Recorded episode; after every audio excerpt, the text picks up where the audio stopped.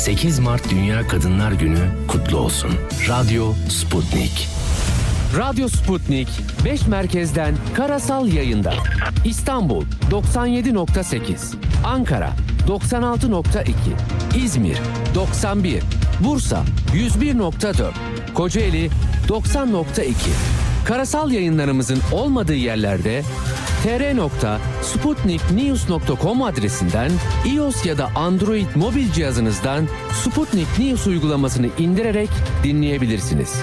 Radyo Sputnik. Anlatılmayanları anlatıyoruz.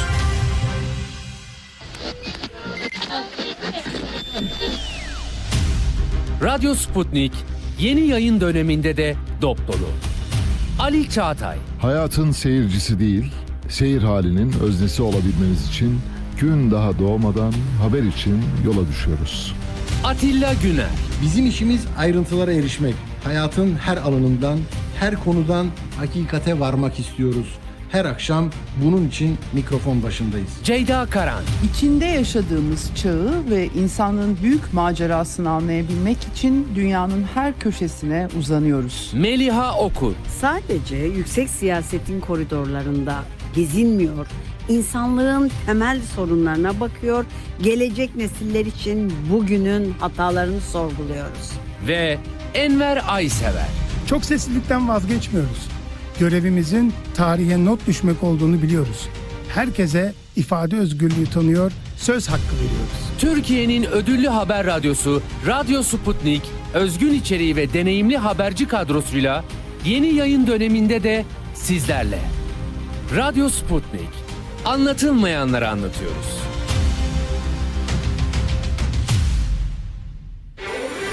Sputnik Türkiye artık dünyanın en çok kullanılan sosyal ağlarından biri olan Telegram'da. Hala kullanmıyorsanız önce Telegram uygulamasını mobil cihazınıza yükleyin. Ardından Türkiye'nin Telegram kanalına katılın, güncel gelişmeleri ve objektif habere hızla ulaşın. Anlatılmayanları anlatıyoruz. Son dakika haberleri, canlı yayınlar, multimedya ve daha fazlası Sputnik Haber Ajansı'nın web sitesinde. Dünyanın küçük bir parçasını değil, tamamını anlamak istiyorsanız sputniknews.com.tr'yi tıklayın, habersiz kalmayın.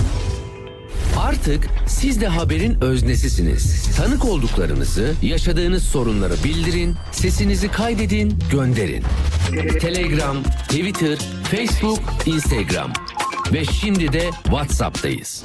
Kaydettiğiniz sesi WhatsApp'tan 0505 171 66 56'ya gönderin, yayınlansın. Radyo Sputnik, çok sesli haber radyosu. Ali Çağatay'la Seyir Hali başlıyor. Güne erken başlayanların, gündemi ıskalamayanların, siyasetin, ekonominin, sanatın, kısacası hayatın seyrini kaçırmayanların programı. Ali Çağatay'la Seyir Hali hafta içi her sabah 7'den 9'a Radyo Sputnik'te.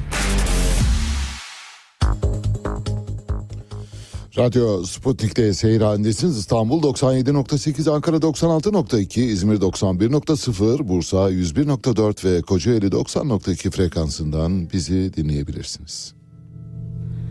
The autumn leaves drift by my window.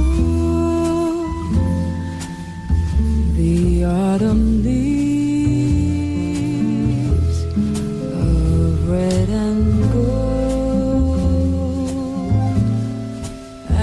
see your lips, the summer kisses, the sunburned hands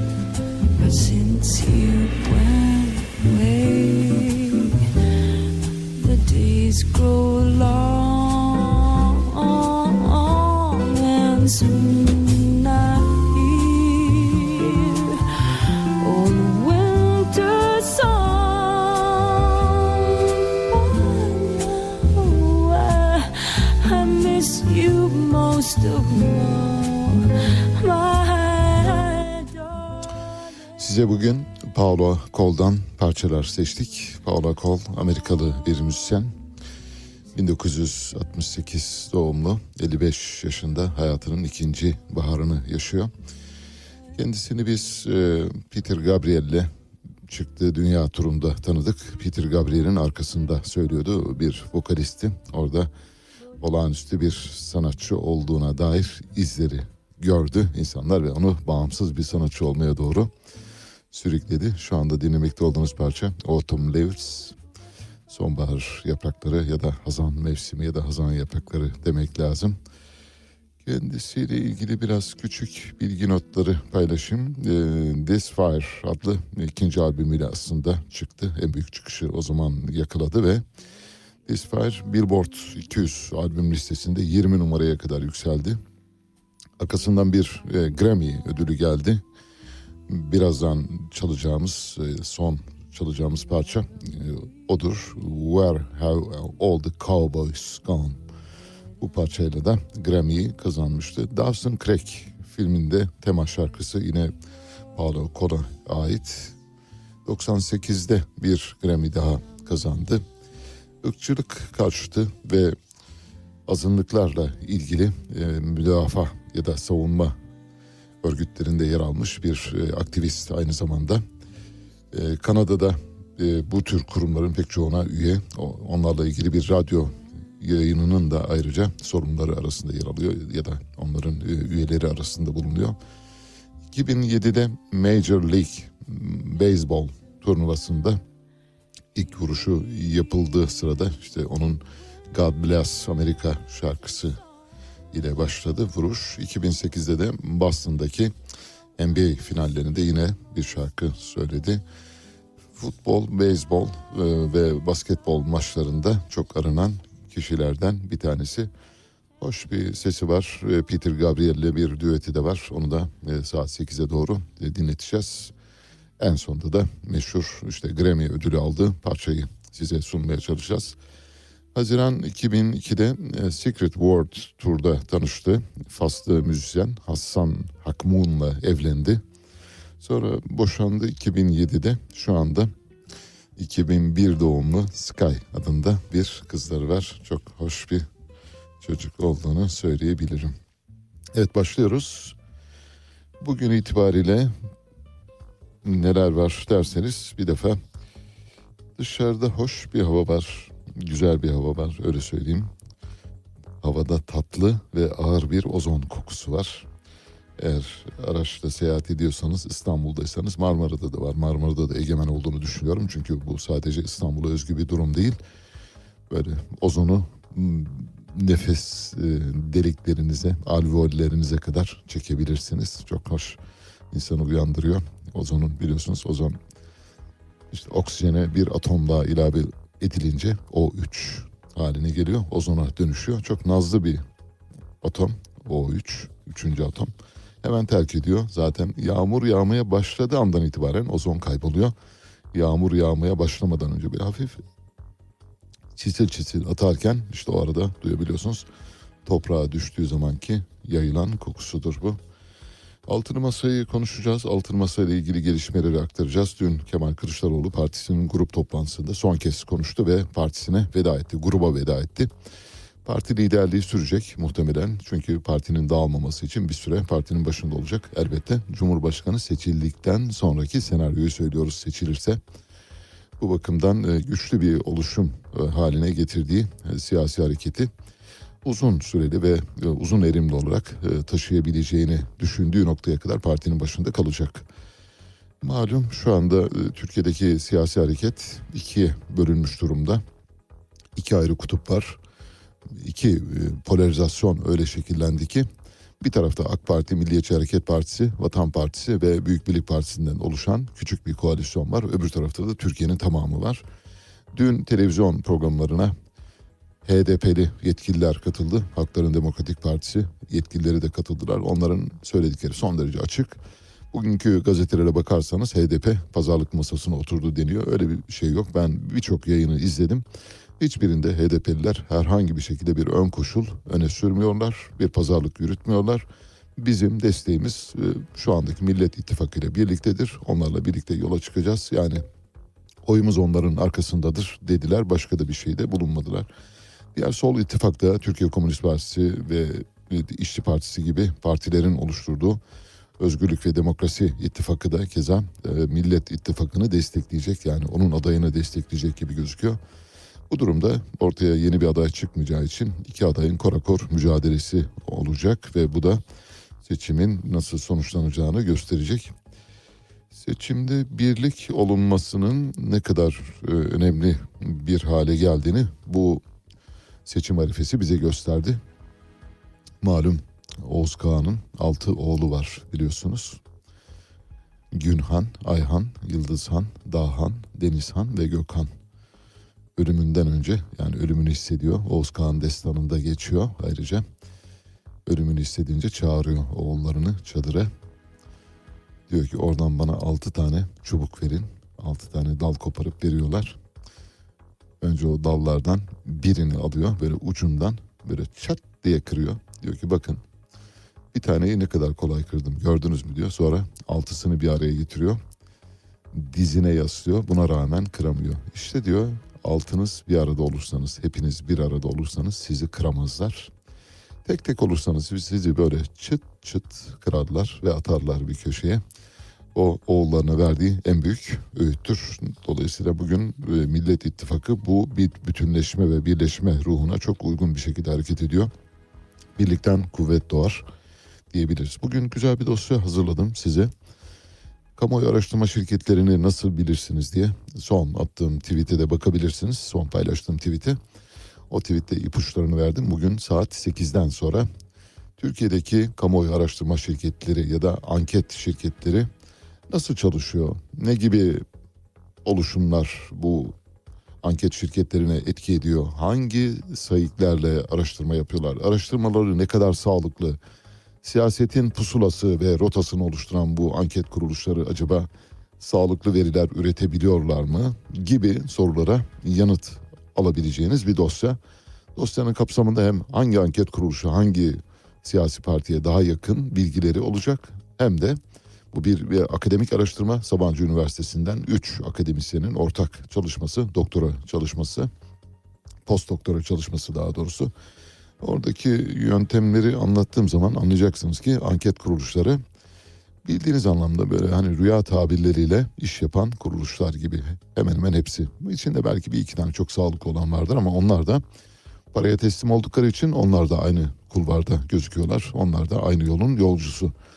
Bunu şunun için yapıyoruz. Anket kuruluşları bildiğiniz gibi işte her yerde konuşulur. Anket kuruluşlarının çalışmaları kamuoyunu yönlendirir. Anket kuruluşlarının kamuoyunu yönlendirmesinin önüne geçebilmek adına aynı zamanda. Çünkü bu bir bu bir e, katastrofik sürece doğru getiriyor bizi. Bunun önüne geçebilmek bakımından herkes için söylüyorum yani sağda solda şurada burada nerede siyaset yapıyorsanız onlara güvenmeyin. Sadece siz kendi sezgilerinize güvenin. Zaten kitleler ve kalabalıklar, e, nümayişler bunu gösteriyor. Önceki gün Cumhuriyet Halk Partisi'nin önündeki o büyük mahşeri kalabalık ve yine Saadet Partisi'nin önündeki mahşeri kalabalık bize halkın ayak seslerinin ve dipten gelen dalganın ne kadar büyük olduğunu gösteriyor. Bu bakımdan anketlere bakarak değil, sokaklara, caddelere, kalabalıklara, meydanlara bakarak daha doğru karar verebilirsiniz. Her şeyden önce kendi vicdanınıza danışmanız lazım. Sandığa gittiğiniz zaman sadece vicdanınıza göre hareket ediniz. Çocuklarınız için oy kullanın lütfen. Geleceğimize yatırım yaptığımızı düşünün. Bu çünkü bizim geleceğe gönderdiğimiz bir fatura. Bu faturayı eğer yanlış gönderirsek yanlış adrese gider. Depremle ilgili birkaç haber vereceğim. Emniyet Genel Müdürlüğü sosyal medyada depremle ilgili provokasyon yapan 621 hesap yöneticisi hakkında işlem başlattı. Emniyet Genel Müdürlüğü'nün siber suçlarla mücadele daire başkanlığınca suç ve suçlularla mücadele amacıyla internet ortamında 7 bölü 24 sanal devriye faaliyetleri yürütülüyor. Depremin ardından toplumda korku ve panik yaratmak amacıyla sosyal medya platformlarından provokasyon yaptığı değerlendirilen 1129 hesap yöneticisinden 621'i hakkında adli işlem başlatıldı. Gözaltına alınan 154 şüpheliden 29'u tutuklandı bu arada. Depremzedelere yardımda bulunmak isteyenlerin iyi niyetlerini suistimal ettiği tespit edilen oltalama dediğimiz yöntemi kullanan 81 internet sitesi de kapatıldı bu arada. Oltalamanın ne olduğunu biliyorsunuz anlatmama gerek yok. Resmi kurumların adını kullanarak veya taklit ederek para talep eden 15 sosyal medya platformu hakkında da gerekli takibat yapılıyor Emniyet Müdürlüğü tarafından. Deprem yardımı teması kullanarak para yatırılması talep edilen 6 kripto varlık cüzdanı da bu arada dondurulmuş durumda. Deprem daha önce de sondan iki önceki üçüncü tweetime bakarsanız orada göreceksiniz. Deprem yardımları Türkiye'de ve dünyada, dünyanın her yerinde oluyor bu. Bu Türklere özgü bir durum değil. Büyük depremler, büyük yangınlar, büyük sel felaketleri sonrasında uluslararası yardım mekanizması çalışır. Dünyanın dört bir tarafından o güne kadar adını bilmediğiniz, haritada yerini gösteremediğiniz ülkeler size yardım göndermeye başlarlar. Bu yardımlar bir süre sonra depremin etkileri ortadan kalktıktan sonra ya da yangının izleri silindikten sonra böyle marketlerde, işportalarda, mağazalarda, köşe başı dükkanlarında o güne kadar hiç görmediğiniz markalarda ürünleri görmeye başlarsınız. O güne kadar hiç görmediğiniz bisküviler, çikolatalar, makarnalar, e, un, hububat ve benzeri paketlenmiş ürünler, kıyafetler, giysiler, elektronik eşyalar görürsünüz. İşte o ürünlerin hepsinin depremden ya da felaketten kaçırılan ürünler olduğunu biliyorsunuz. Bu yüzden Emniyet Genel Müdürlüğü'nün bu çalışmasını yerinde buluyoruz. Bu gibi durumlardan yararlanmak isteyen insanlara fırsat verilmemesi gerekiyor. Deprem sadece o depremi yaşayanların felaketidir. Unutmayınız diğerlerinin fırsatı haline dönüşebiliyor. Vicdanı olan insanlar için söylemiyoruz. Vicdanı olmayan ya da vicdanını askıya çıkarmış olan, rafa kaldırmış olan insanlar için söylüyoruz. O sebeple emniyet bu konu üzerinde çok çalışmalı. Bildiğiniz gibi Tekirdağ'da bir emniyet müdür yardımcısı yardım malzemelerini çalarak memleketine götürmüştü. Oysa Hatay'a geçici olarak ve gözetim amacıyla yedek ve emniyet kuvveti olarak giden kişilerden birisiydi. Yakalandı. Yakalandığı zaman ben bu yardım malzemelerini Bayır Bucak Türkmenlerine göndermek üzere yanıma aldım dedi. Bayır Bucak Türkmenleri Suriye'de kendisi Tekirdağ'da ve memleketinde yakalanmış. Hani böyle kuyruklu yalan bile değil. Böyle şeyler oluyor maalesef. Deprem yardımlarına göz koyanların öteki dünyada ve bu dünyada yeri yok bizce. Kahramanmaraş'ta çadır kenti su bastı. Dün maalesef çadır kentlerden birisini. Çadır kentler gayri nizami bir şekilde kuruluyor. Özellikle Kızılay'ın ve AFAD'ın kurduğu, çadır kentlere baktığınız zaman Japonların, Çinlilerin, Korelilerin kurdukları çadır kentlerle arasında e, yani kıyas kabul etmez e, farklar var, kalite farkları var. Bu yüzden çadır kentlerde önceki günde bir e, rüzgardan dolayı etkilenmişlerdi ve bazı çadırlar uçmuştu. Dün de Kahramanmaraş'ta depremzedeler akşam saatlerinde etkili olan sağanak yağmuru da çadırda yakalandılar ve çadırları su bastı. Bazı çadırları sürükledi ayrıca yani yerinden koptu gitti. Hava muhalefeti sonrasında AFAD'a ait çadırlar bunlar bu arada onu belirtelim. İskenderun'da da geçtiğimiz günlerde rüzgardan çok sayıda çadır yıkılmıştı. Dün bir televizyonda Halk TV'de izledim. Kendisini ben de yayına davet edeceğim. Hani bir kopyalama olması bakımından değil ama çok trajikti, çok olağanüstüydü. Yani dinlerken hani böyle insan gözyaşlarını tutamıyor. Hataylı bir Süryani vatandaşımız Edvar Aksakal. Harun şimdi yayından sonra onu bulacak.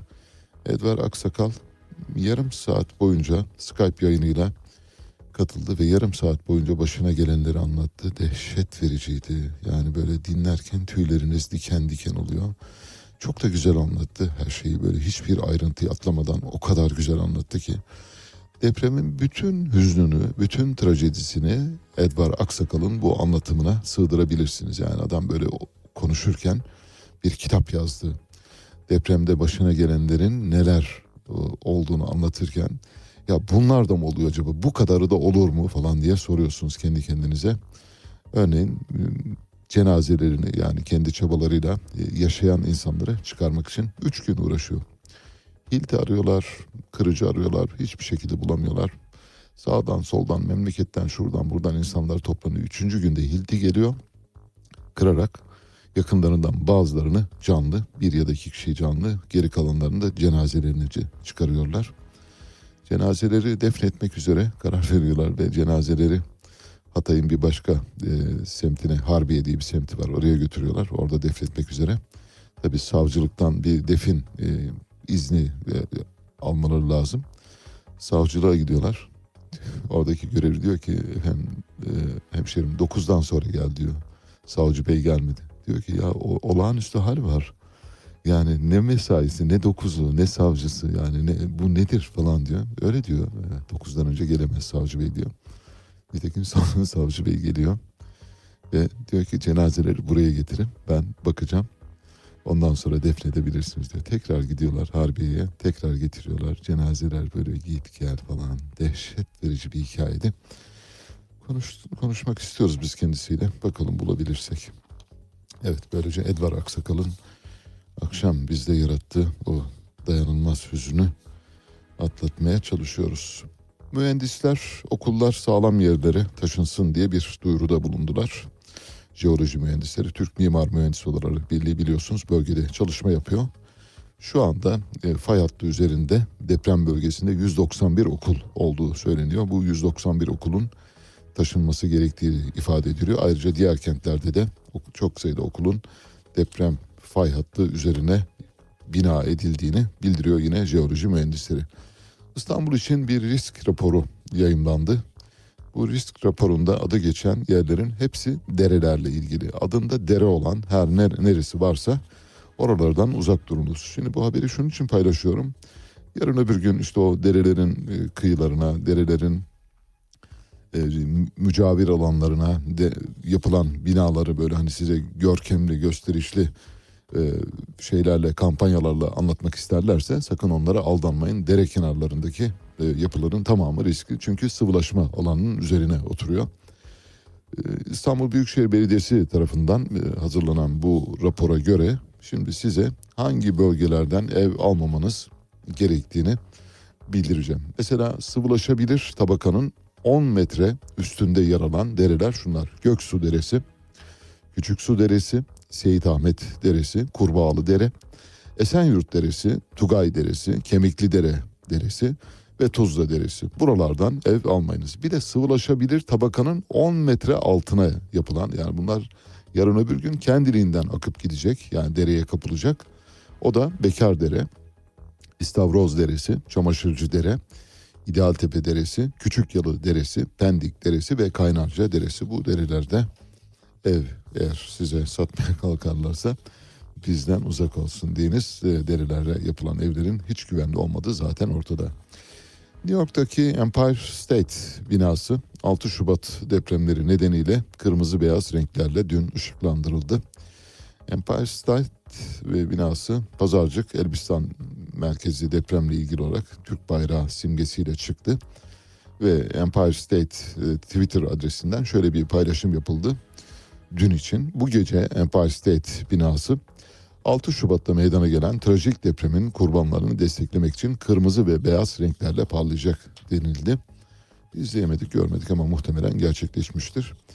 Meral Akşener'in masadan kalkması ve tekrar masaya dönmesi gazeteleri biraz sonra gözden geçireceğiz. Gazetelerin pek çok havuz medyasına mensup gazeteler olayı böyle işte bir defa aldatan bir daha aldatır diye Devlet Bahçeli'nin sözlerinden yola çıkarak Meral Akşener'i güvenilmez bir e, siyasetçi kimliğine doğru sürüklüyorlar. Öyle olmadığını dün kendisi çıktığı yayınlarda anlattı. Fatih Altaylı ile Habertürk yayınına çıktı. Ben izleyemedim ama e, şeyden takip ettim, uzaktan takip etmeye çalıştım. Ben o sırada Edvar Aksakal'ı izliyordum. Hatay'daki başına gelen felaketi anlatan Süryani vatandaşımız. Meral Akşener Habertürk'te soruldu. Dediler ki HDP ile Kemal Bey görüşecek. Buna ne dersiniz? Aynen şöyle dedi. HDP ile bir pazarlık yapılmayacak ama HDP ile görüşmenin hiçbir sakıncası yok. Dolayısıyla diyalog kapısı açık demek istedi. Tam da söylemek istediğim budur. Yani biraz önce bahsettiğimiz bir pazarlık yok ama ancak havuz medyasına bakarsanız e, Cumhuriyet Halk Partisi ile ya da Millet İttifakı ile HDP arasında bir pazarlık var. Böyle bir pazarlığın olmadığını hem dün HDP Grup Başkan Vekili e, Saruhan Oluç hem de HDP eş genel başkanı Mithat Sancar söyledi. Hiçbir pazarlık e, marjımız yok. Herhangi bir ön koşulumuz yok. Doğrudan koşulsuz olarak e, destek vermeye hazırız. Aday çıkarmamayı düşünüyoruz dediler. Muhtemelen aday çıkarmayacaklar. O bakımdan bu tarafta güçlü bir Oğuz Kağan'ın altı oğlunun oluşturduğu güç ve temerküs merkezi gibi bir merkez oluşmuş durumda. Fatih Altaylı bu arada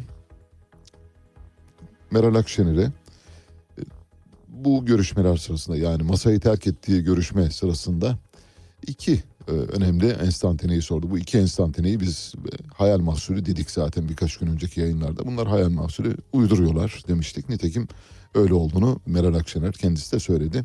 Örneğin Temel Karamollaoğlu'nun ayağa kalkıp yeter bıktık artık sizden dediğini hatırlattı. Böyle bir şey yok dedi. Yani Temel Bey öyle bir şey yapmadı. Ayrıca Kemal Bey de ayağa kalkıp bana parmağını sallayarak konuştu gibi şeyler vardı. Bu da yok dedi. Öyle bir şey de olmadı. Sadece bir küçük gerilim oldu aramızda. Tartışma oldu ve e, Sayın Babacan'la Davutoğlu bu tartışmayı araya girerek sonlandırdılar. Dolayısıyla böyle hani birisi ayağa kalktı tam yani bir kovboy filmlerinde olur ya Kemal Kılıçdaroğlu ayağa kalktı ve altı patlarını çekti tak tak tak ateş etti. Yani iş oraya doğru gidiyor öylesine. Garip hikayeler yazılıyor maalesef. Türk medyası böylesi hastalıklardan muzdarip, malul maalesef. Akşener'e bu Cumhuriyet Halk Partisi önündeki işte Altılı Masa'nın son e, fotoğrafı, aile fotoğrafı ile ilgili e, fotoğrafı da soruldu. Orada suratı bir hayli düşkündü, düşüktü daha doğrusu. Neden olduğunu sordular. Yani suratınız çok düşüktü acaba mutsuz muydunuz? Aynen şöyle söyledi. Samimi söylüyorum o paltolu olarak üzerimde palto varken Temel Bey'in yaptığı konuşma ve Kemal Bey esnasında yaptığı konuşmaya baktığınızda üzerimize yüzüme tuhaf bir ışık gelmiş. Hakikaten de yüzüne garip bir ışık gelmişti yandan gelen bir ışık ve o ışık yüzünün öbür tarafını göstermiyordu ya da yüzünü böyle yarım biçimde işte Mona Lisa tablosunda olur ya bir tarafı gülüyor bir tarafı ağlıyor ya da bir tarafı hüzünlü öylesine bir tablo oluşmuştu. Bir Mona Lisa tablosu vardı bence. Şöyle diyor dolayısıyla paltomu çıkardım. Hepimiz dizilmişiz ortada bir sorun yok. Bence ışıktan kaynaklandı. Ben aslında herhangi bir mutsuz durum yok olduğunu söylüyorum. Ben o belgeye imza koymuşum öyle şey olur mu? Neden mutsuz olayım diyor. Herhangi bir mutsuzluk durumum yok diyor. Bir de o gece hiç uyumadım. Ankara Büyükşehir Belediye Başkanı Mansur Yavaş ve İstanbul Büyükşehir Belediye Başkanı Ekrem İmamoğlu'yla gece geç saatlere kadar görüştük. O masada bir müzakere oldu. Müzakere neticesinde bir uzlaşı, mutabakat sağlandı ve o iki metnin altına biz altı genel başkan imza attık. Bununla ilgili bir mutsuzluk olması söz konusu değil. Doğru bulmadığımız bir metnin kararın altına niye imza atalım diye sordu. Tamamını yalanladı. Bu arada e, imza metnindeki imzaların sıralaması konusunda da bir televizyonda izledim. E, yarım saat bu imzanın sırasını konuştular. İşte neden e, önce Gültekin Uysal imzalamış, e, Ali Babacan falan diye epey bir tartıştılar. Yarım saatin sonunda biri buldu ama. Dört kişinin katıldığı bir tartışma programıydı. Ortada yani zeka e, seyahate çıkmıştı öyle söyleyelim. Ah, Se- Zeka masadan çoktan gitmişti. Bedenleri orada duruyordu. Alfabetik sıraya göre yapılıyor bu imzalama. Yani alfabetik sırada hangi parti öndeyse o atıyor imzayı önce. Orada bile bir şey tanınmış durumda. Bakın orada bile bir protokol var. Altılı Masa'nın kendisi zaten bir protokol masası. Biliyorsunuz Altılı Masa bir yuvarlak masa.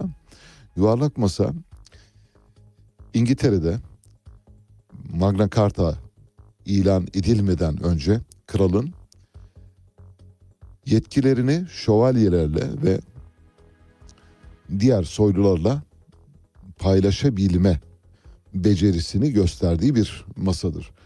İlk kez İngiltere kralları tarafından ortaya atılmıştır. Önce işte 8'li, 12'li, 16'lı, 24'lü yuvarlak masalar. Sonra büyük savaşlardan sonra çok daha büyük mesela 300 kişilik yuvarlak masaların kurulduğu söylenir. Yuvarlak masanın esprisi şu. O masanın etrafına oturan herkes eşittir. Herkes görüşünü söyleyebilir. Bir şövalye kralı itham edebilir. Kral bir şövalyeye e, istemediği sözleri söyleyebilir. Herkesin o masada söz söyleme hakkı var. Bu bakımdan hani imza sıralamasına e, gelince orada da alfabetik sıraya göre yapılıyor. Ancak havuz medyasında yarım saat tartıştılar. Yarım saatin sonunda biri dedi ki ya bu alfabetik galiba dedi. Öyle mi dediler? Hay Allah tüh. Demek ki şeymiş bizim düşündüğümüz gibi değilmiş dedi. Bir fotoğraf var şimdi onu paylaşacağım. Harun verebilirse. Cumhuriyet Halk Partisi Genel Merkezi'nin önünde çekilmiş bir fotoğraf.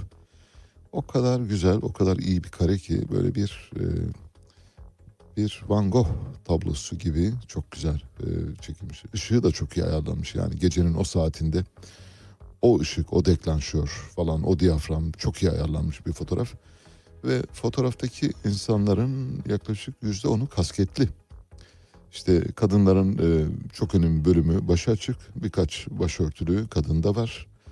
E, gençler var, e, yaşlılar var, çok yaşlılar var. Ve ortada bir tane de pankart var. Kemal Kılıçdaroğlu için açılmış bir pankart. Elle yazılmış ama böyle çala kalem yazılmış bir pankart. Bu işte Türkiye'nin fotoğrafı bence. Büyük bir mutluluk fotoğrafı. İşte mutluluğun fotoğrafı. Ne demişti? Sen mutluluğun resmini çizebilir misin abidin? İşte mutluluğun resmi bu. Eğer Harun verdiyse siz de hep birlikte görebilirsiniz. Eğer Telegram hesabınız yoksa bir Telegram hesabı açmanızı tavsiye ederiz. Çünkü zaman zaman size videolar, e, resimler, grafikler gösteriyoruz. Onları hani ekran başında görmenizde daha fayda var. Elbette sadece radyo yayınından dinleme imkanınız da var. Ben burada resimli radyo yayını yapmaya çalışıyoruz. Mümkün olduğu kadar resimleri ya da grafikleri anlatarak e, size ulaştırmaya gayret ediyoruz. İstanbul Anadolu Cumhuriyet Başsavcılığı Fenerbahçe Ülker Stadyumunda yaşanan olaylarla ilgili olarak bir basın açıklaması var. Basın açıklamasında şöyle diyor. Ülker Stadyumunda oynanan futbol müsabakası esnasında gerçekleşen eylemlerden dolayı başlatılan soruşturma kapsamında sadece 23 taraftar hakkında işlem yapılıp seyirden yasaklılık tedbiri uygulanmış olup bazı basın yayın organlarında yer bulan 35 bin taraftar hakkında tedbir uygulandığı yönündeki haberler gerçeği yansıtmamaktadır. Bu haberlerde bildiğiniz gibi muhalif medya dediğimiz havuz medyasının dışında kalan medyanın yaydığı haberler. Orada da böyle asparagas geleneği var maalesef. Onlar da haberleri verirken sorgulamıyorlar. Şimdi düşünün savcılık 35 bin kişinin ifadesini kaç savcı bulabilirsiniz getirip 35 bin kişinin ifadesi. Böyle bir şey yok. Topu topu 23 kişi diyor. Savcılık söylüyor. İstanbul Anadolu Cumhuriyet Başsavcılığı'nın açıklaması elimde. Sadece 23 kişiyle ilgili soruşturma yürütülmüştür. Öyle 35 bin falan gibi şeyler yok. Peki bu 23 ne? 23 şu caydırıcılık. Diyor ki yani birkaç kişiye bir soruşturma açalım. Diğerleri bunu görür. Onlar bir dahaki seferde aynı şey yapmazlar diye düşünüyorlar. Dolayısıyla bir süre sonra göreceksiniz bu 23 kişiyle ilgili de çoğu için takipsizlik bir bölümü için soruşturmadan e, soruşturmanın bitirilmesi kararı verilebilir. Oradan bir şey çıkmaz merak etmeyin. Yani oradan herhangi bir şey yani buradan bir şey devşirecekseniz o devşirilemez. Bunu da kime söylüyorum? Muhalif medyaya söylüyorum. Havuz medyasının tam karşısında oturan ve onlar onlarla aynı yöntemleri kullanan havuz medyasının karşısındaki medyaya sesleniyoruz. Diyarbakır Barosu bir suç duyurusunda bulundu. Suç duyurusunun konusu Yeşil'in fotoğraflarının kullanılmasıyla ilgili. Bildiğiniz gibi Diyarbakır Bursa Spor'la Ahmet Spor arasındaki maçta tribünlerde Yeşil ya da Ahmet Demir ya da Sakallı ya da Mahmut Yıldırım adlarıyla bilinen 1990'lı yıllarda Güneydoğu Anadolu bölgesini mezbahaya çeviren kiralık katil bir e, kendisi koruculuktan gelme ve Milli İstihbarat Teşkilatı'nın elemanı olduğu bilinen ve Milli İstihbarat Teşkilatı ile çalıştığı bilinen bir kişi. Yeşil'in bu fotoğraflarını çiçek sepeti bir e, müşterisinin müzayedeye koyması üzerine bunu sehven galiba müzayedeye çıkarmış. Bunun üzerine Diyarbakır Barosu bir suç duyurusunda bulundu. Yeşil'in fotoğrafının müzayede yoluyla çiçek sepeti aracılığıyla satılması suçtur dedi. Şöyle baronun açıklaması bir e-ticaret sitesinin Beyaz Toros ve Yeşil Kod adlı filancanın tablosunun satışa çıkarılması üzerine suçu ve suçluyu övme suçu kapsamında Diyarbakır Cumhuriyet Başsavcılığına suç duyurusu yapılmış. E-ticaret faaliyetinin izninin iptali güvenlik tedbirine hükmedilmesi talep edilmiştir diyor. Söz konusu site Çiçek Sepeti. Çiçek Sepeti özür diledi. Yanlışlıkla olmuş dedi. Dolayısıyla kaldırdılar bu ilanı. Ancak onu çok önceden fark etmiş olmaları lazımdı. Olabilir bu son derece normal. Bir kötü niyetle hareket ettiklerini düşünmüyorum şahsen. Bu arada suç duyurusu metninde birkaç bölüm var onları da paylaşayım. Şöyle diyor. Başta Diyarbakır, Şırnak, Mardin ve Batman gibi merkezler olmak üzere bölgenin hemen her yerinde neredeyse her gün insanlar devlet görevlileri tarafından evlerinden, iş yerlerinden, sokaktan bazen de bir arama noktasından gözaltına alınmış cenazeleri kısa bir sü- süre sonra bir yol kenarında veya bir köprü altında bulunmuş ve akıbetleri hakkında bir daha bilgi edinilememiştir. 1990'lı yıllardaki Yeşil'in faaliyetlerinden bahsediyor. O yıllarda Yeşil'e yol verenler vardı ve Güneydoğu Anadolu bölgesini mezbahaya çeviren bir heyet iş başındaydı. Yeşil onların aparatıydı. O heyete güç verenler, daha doğrusu Yeşil'e güç verenler asıl suçlu olanlardır. Onların kim olduklarını tahmin ediyorsunuz. O dönemin olağanüstü hal bölge valileri, o dönemin İçişleri Bakanları, o dönemin Adalet Bakanları 1990 ile 99 arasında İçişleri Bakanlığı, Adalet Bakanlığı, Olağanüstü Hal ve Bölge Valiliği, Jandarma Genel Komutanlığı, JITEM Komutanlığı, MİT Müsteşarlığı, Bölge Valiliği ve valilik yapan ve kaymakamlık yapan, garnizon komutanlığı yapan herkes suçludur. Güneydoğu Anadolu bölgesini bir vahşi mezbahaya çevirdiler maalesef. İşte bugün Diyarbakır Barosu diyor ki o günler öyleydi. Gelip o günlerin hatırasını yaşatmak isteyen insanlar var diyor. İşte suç duyurusu bununla ilgili. Şöyle devam ediyor. 1990'lı yıllarda bölgede görev yapmış ve isimleri pek çok insan hakkı ihlaliyle birlikte anılan fail konumundaki devlet görevlerinin cezasız kılınmasından alınan cesaretle Beyaz Toros ve Mahmut Yıldırım'ı resmen tablonun satışa çıkarılması, resmeden tablonun satışa çıkarılması Kürtlere tehdit unsuru olarak gösterilmektedir. Suçu ve suçluyu övme suçu açısından açıklamalarımız suçu ve suçluyu övme kesinleşmiş bir mahkeme kararıyla suç işlediği belirlenen bir kişinin veya işlenmiş bir suçun alenen övülmesiyle vücut bulur diyor ve TCK 215'e göre soruşturma açılması gerektiğini söylüyor Çiçek Sepeti hakkında. Her ne kadar Çiçek Sepeti bunun yanlışlıkla olduğunu bildirdi ve müzayededen kaldırdıysa da bu suçsuz olduğu anlamına gelmez. Çünkü küçük bir ceza görmesi lazım. En azından bir daha aynı durumun tekrarlanmaması bakımından Yeşil, Mahmut Yıldırım, Ahmet Demir ya da Sakallı. Ben Ali Çağatay, Radyo Sputnik'te seyir halindesiniz.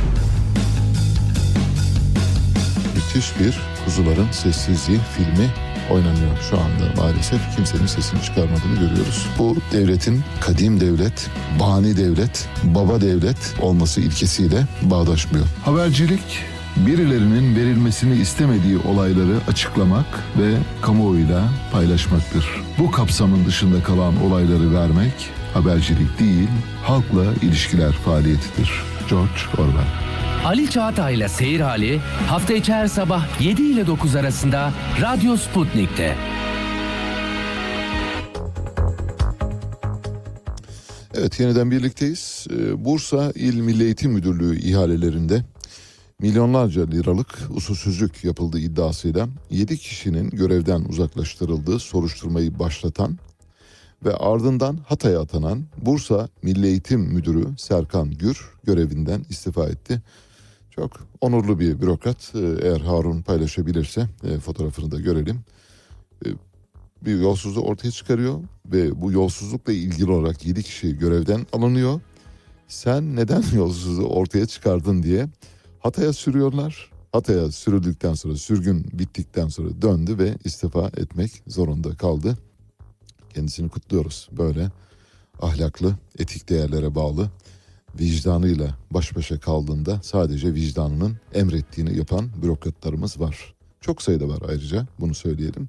Bakmayın siz devletin içinde böyle çürük çarık insanların olduğuna. Arada bir kendilerini gösterdiklerine bakmayınız. Onlar istisnaidir, ayrıntıdır. Onlar çok azdır. Küçücük bir azınlıktır. Yani bütün toplumlar için söylüyorum işte polislerin hepsi bence iyidir. %98'i iyidir. Taksi şoförlerinin %98'i 99'u iyidir. Askerlerin yüzde 98'i 99'u iyidir. Memurların hepsi öyledir yani 99'u. İçinde yüzde bir, iki falan gibi böyle bir şey çıkar. Onlar da onları kirletmeye yeter. Bir damla kirli su elbette her şeyi ortadan yani mahvetmeye yeter. Serkan Gür'ü kutluyoruz. Onu hatıralarımızda tutacağımıza söz veriyoruz. Bir fotoğraf var şimdi geliyor. Barzani Vakfı bildi- bildiğiniz gibi Kuzey Irak e, Özerk Yönetimi'nin e, kurucu başkanı ve Mesut e, Barzani, onun amcası Molla Mustafa Barzani. Şu anda bölgenin başbakanlığını yapan Neçirvan Barzani. Barzani ailesi önemli. Kuzey Irak'taki Kürtlerin iki büyük kolu var. Bir tanesi Sorani, öteki de Gorani kolu. Bir kolu temsil eden Barzani ailesi, öteki kolu temsil eden de Talebani ailesi. Şu anda Barzani ailesi yönetiyor. Talebani ailesi biraz daha e, low profile gitmeye çalışıyor. Barzani ye bağlı e, hükümet güçleri ve sivil toplum örgütleri deprem bölgesine yardım malzemeleri gönderdiler.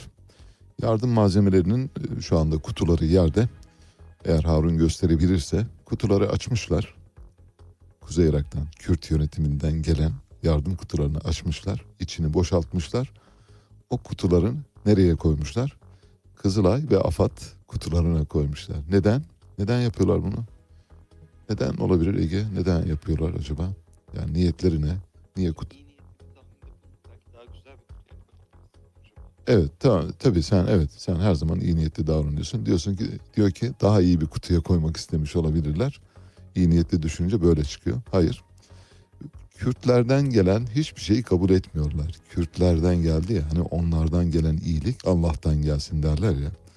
Ya üzerinde yani Kürt ulusal e, ya da Kürt özerk yönetimi yazıyor. Barzani. Erbil yazıyor. Yani bunun ne sakıncası var? Kürtlerden geldi diye çıkarıyorsunuz kutulardan onu başka kutulara naklediyorsunuz. Kürt fobisi olağanüstü boyutlarda, olağanüstü boyutlarda. Türklerin Kürtlerden korkusu hakikaten izah edilemeyecek bir korkudur.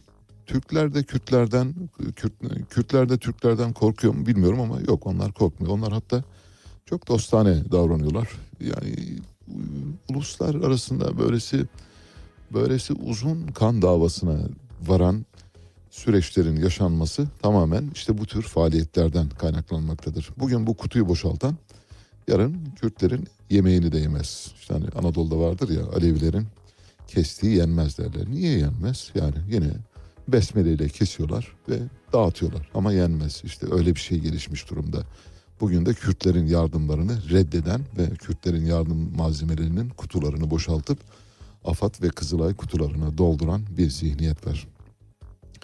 Domino's Pizza, Domino's Pizza ile ilgili önceki gün bir haber vermiştik. Bu haberin takibini yapıyoruz. Bildiğiniz gibi Domino's Pizza deprem sonrasında bazı işçileri işten çıkardı. 8-10 kişiyi işten çıkardığına dair bir haber vermiştik. Domino's diyor ki deprem sonrasında hiçbir çalışma arkadaşımız işten çıkarılmamıştır. Sehven yapılan hataların tespiti halinde harekete geçerek sorunları çözmeye çalışıyoruz diyor. Açıklamalarını yani kabul gören bir açıklama olarak e, okuyorum, sizinle paylaşıyorum. Umarım durum böyledir. Eğer değilse buradan hemen e, bildirimde bulunalım. Domino's Pizza'yı bilenler ya da Domino's Pizza'da çalışanlar varsa bu durumun doğru olup olmadığını lütfen bize yazsınlar. Desinler ki hayır öyle değil böyle öyle sehven mehven gibi şeylerin arkasına saklanmasınlar. Yazarlarsa çok mutlu oluruz. Çünkü biz de işin doğrusunu bilmiyoruz şu an itibariyle. Domino's biz çıkarmadık diyor. Ancak 8-10 işçinin işten çıkarıldığına dair haberler vardı. Sosyal medyada da yayımlandı. Domino's Pizza'da çalışan herhangi birisi bile yazsa ismini vermeyiz merak etmesin. Gizleriz onu. Yazsınlar bize işin doğrusunu öğrenelim. Yarın eğer yazarsanız sevinirim. Şu anda yazarsanız şu anda da okuruz. Son tweetimi merak edenler paylaşabilirler. Ee, Dün gece paylaştığım bir tweet var. Şöyle dedim. Kamuoyu araştırma anket şirketlerini nasıl bilirsiniz? Türkiye'nin son 40 yılına damgasını vuran 45 dolayında araştırma şirketinin kimlik kartını hata ve yanlışlarını bilimsel akademik tezlere dayalı olarak yarın yani bugün saat 07.09 arasında Radyo Sputnik'te açıklıyorum dedim. Saat 8'den sonra bu açıklamayı yapacağım. Anket şirketleri bildiğiniz gibi değil. Hiç bildiğiniz gibi değil. Anket şirketlerinin hem kimlik kartlarını hem 2011-2019 arasında yaptıkları sayısız anketlerin, kamuoyu araştırmalarının ne kadar sağlıklı olduğunu bilimsel bir akademik tezle size kanıtlayacağım.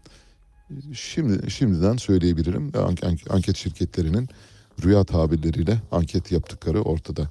Çünkü istatistik bilmiyorlar, örneklem yöntemini kullanamıyorlar, metodolojileri yok, örneklem çekmeyi bilmiyorlar. Örneklem çekmeyi bilmezseniz, yanlış örneklem çekerseniz yanlış sonuca ulaşırsınız. Hani aynı yanlışı iki kez yaparak doğruya ulaşmanız mümkün değildir derler ya. Onun gibi anket şirketleri bu durumda. Anket şirketlerinin yapması gereken tek bir şey var. Gelebilir müzik.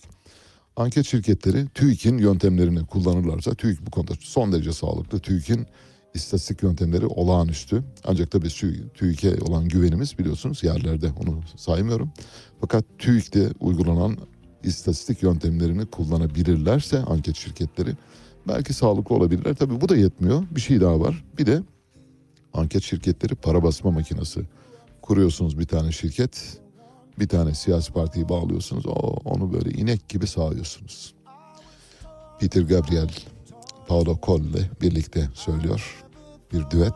Peter Gabriel, Paolo Colle'un ustası aynı zamanda müzisyen babası demek lazım. Don't give up. whose dreams have all deserted. I've changed my face, I've changed my name, but no one wants you when you lose.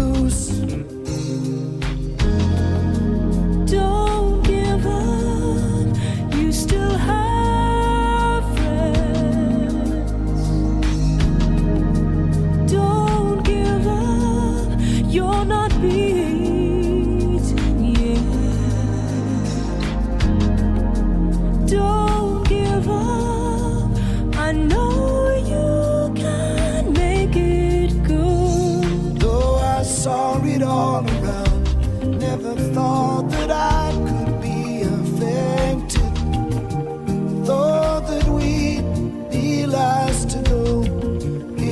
so strange the way things turn.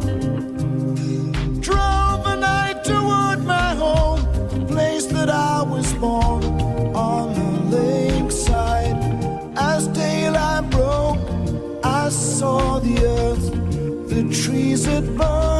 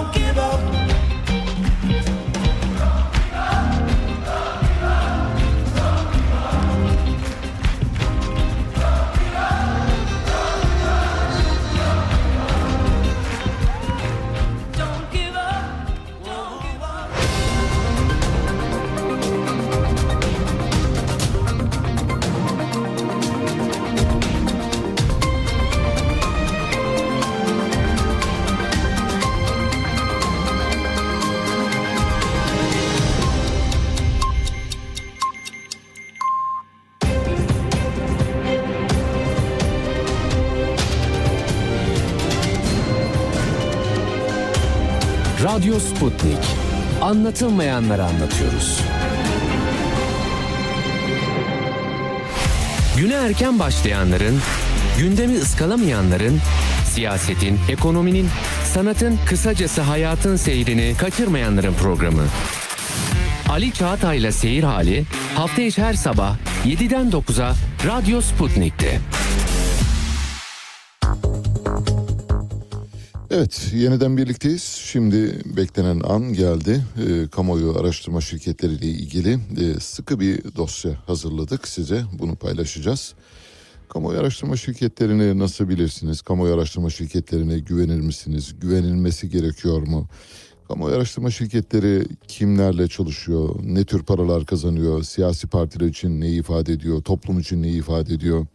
Seçimlerin yönlendirmesi konusunda acaba kamuoyu araştırma şirketleri nasıl bir rol üstleniyorlar gibi sorulara yanıt verebileceğimiz bir çalışma. Akademik bir çalışmadan yararlanarak bir bilimsel Sabancı Üniversitesi'nden ve Pamukkale Üniversitesi'nden öğretim üyelerinin imza koydukları bir araştırma. E, İrem Aydaş, e, Mert Moral ve Yasemin Tosun'un ortak çalışması. Dolayısıyla çok titiz bir çalışma. Bu çalışmayı paylaştığımda anket şirketlerinin böyle cas çavlak görünür olduğunu göreceksiniz. Yani onları soyacağız, soyacağız. Bütün hücrelerine kadar mercek altına alacağız. Bu bölümde 8'den sonra bir de telefon bağlantımız olacak saat 9'a çeyrek kala. Bildiğiniz gibi 18 Mart itibariyle tahıl koridorunun süresi sona eriyor. Tahıl koridoru 22 Temmuz'da başlamıştı. 17 Kasım'da 120 gün için uzatılmıştı. Şimdi o 120 gün 18 Mart'ta sona eriyor. Ve Rusya'nın talepleri var. Rusya tahıl koridoru anlaşmasında benim öngördüğüm hükümlere uyulmuyor ya da öngördüklerim şu anda yabana atılmış durumda. Bu sebeple tahıl koridorunun yeni baştan ele alınması lazım. Tahıl koridorunda Türkiye'nin güçlü bir rol üstlendiğini biliyoruz. Dolayısıyla Türkiye ile masaya oturulacak. Elbette Birleşmiş Milletler öteki tarafı oluşturacak Rusya ile birlikte. 18 Mart'ta tahıl koridorunun nasıl uzatılması gerektiğini konuşacağız. Kimle?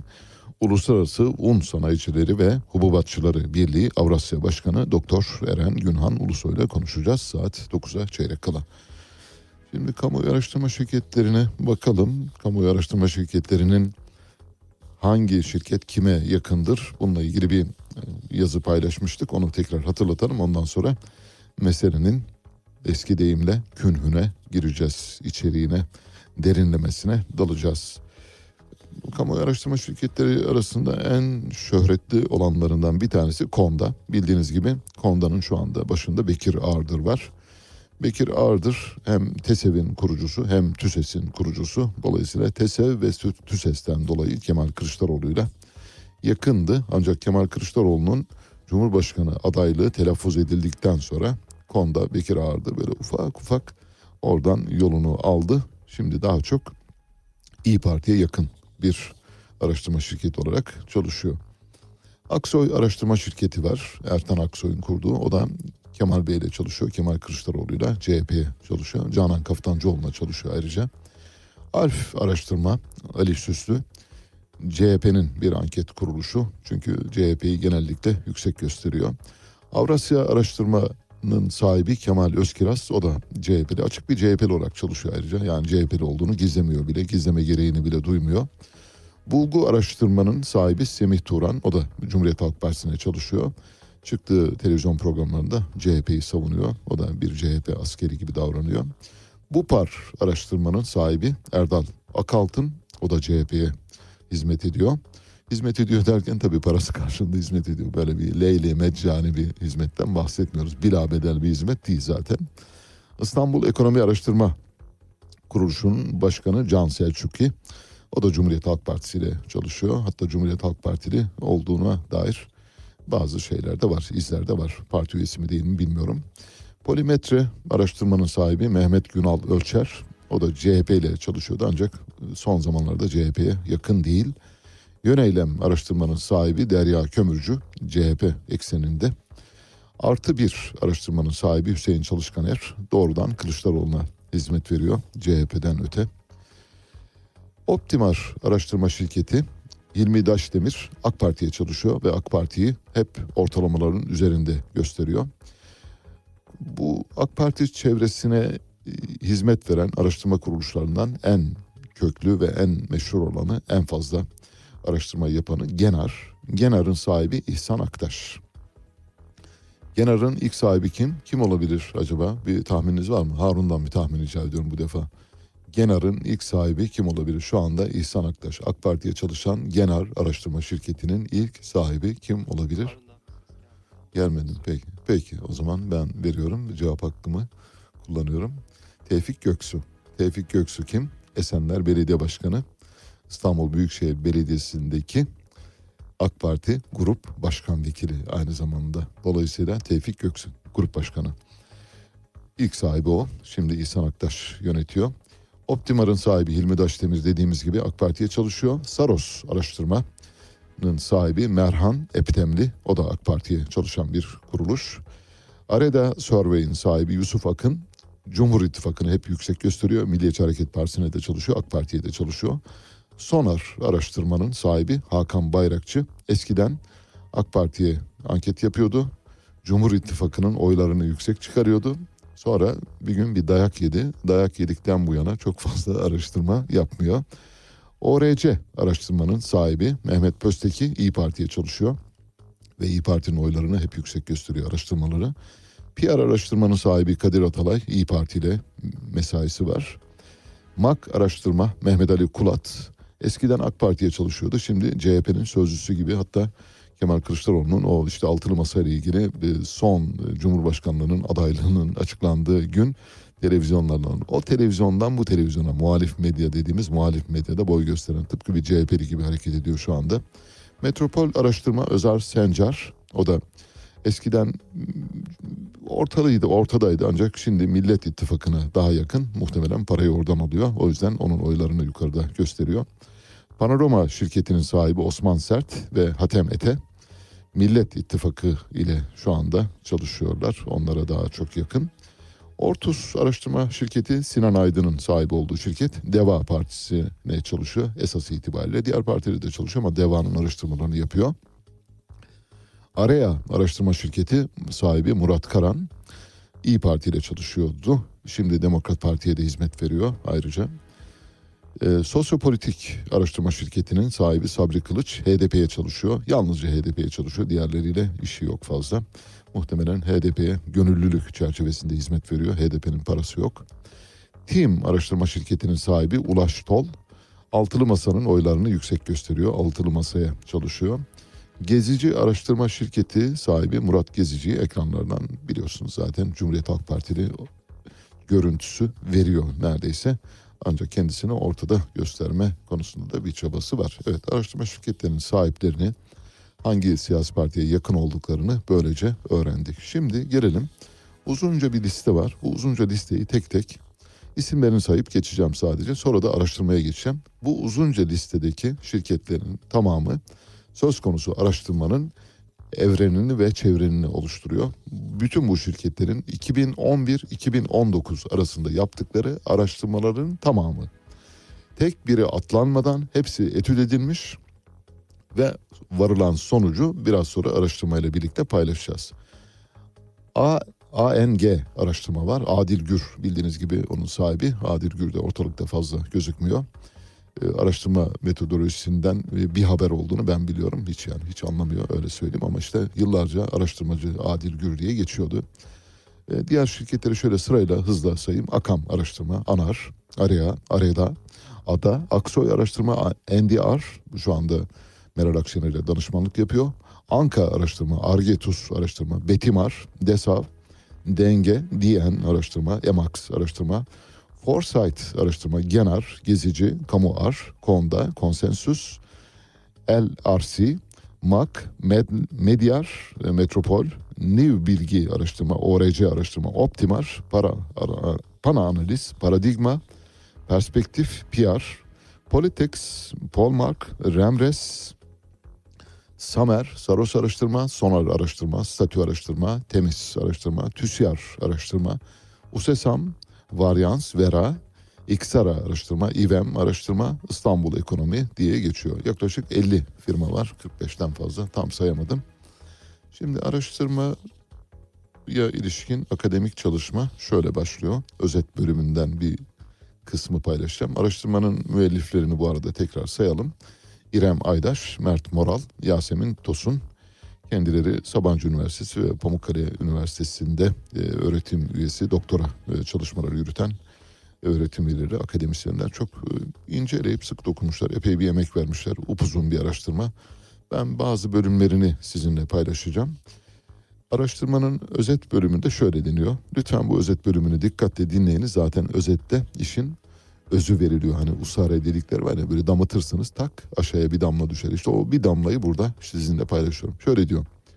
2011-2019 yılları arasında 8 seçim için gerçekleştirilen ve geleneksel sosyal medyada yayımlanan toplam 295 seçim anketini içeren kapsamlı bir veri seti toplanmıştır.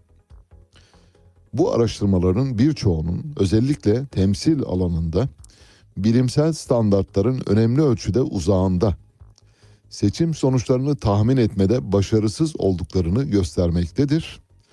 Çalışmamızın sonuç bölümünde kamuoyu ve seçim araştırmaları ile ilgili çok uluslu anket çalışmalarından elde edilen anket verilerinin siyaset bilimi araştırmalarında hangi amaçla kullanılabileceği tartışılmaktadır diyor. Demek ki diyor ki bir seçim sonuçlarını tahmin etmede son derece başarısız 295 araştırma 50'den fazla kuruluştan bahsediyoruz ve toplam anket hatası yaklaşımı bakımından da şeffaflık kriterlerinin çok uzağında anket hatası itibariyle de kabul edilemez sınırlarda hatalardan bahsediyoruz diyor. Şimdi sadece sonuçları manipüle etmiyorlar demek ki araştırma şirketleri bu özetten anlıyoruz.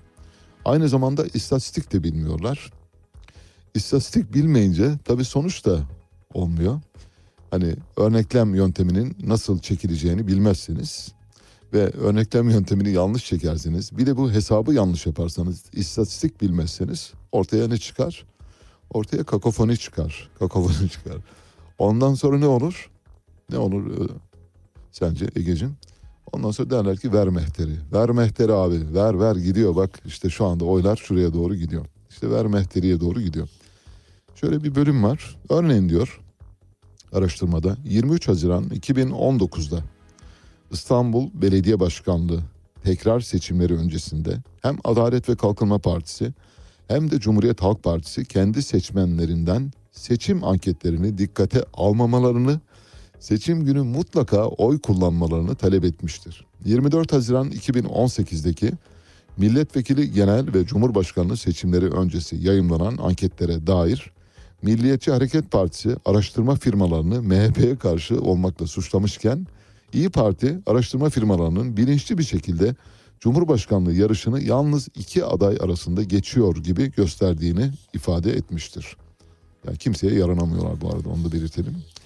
Çalışmamızda 2011-2019 yılları arasında ülkemizde gerçekleştirilen toplam 8 genel, yerel ve cumhurbaşkanlığı seçimi için yapılmış ve belirlediğimiz kodlama kuralları çerçevesinde veri setimize dahil ettiğimiz tüm seçim anketlerini incelemekteyiz. 295 anketten bahsediyoruz.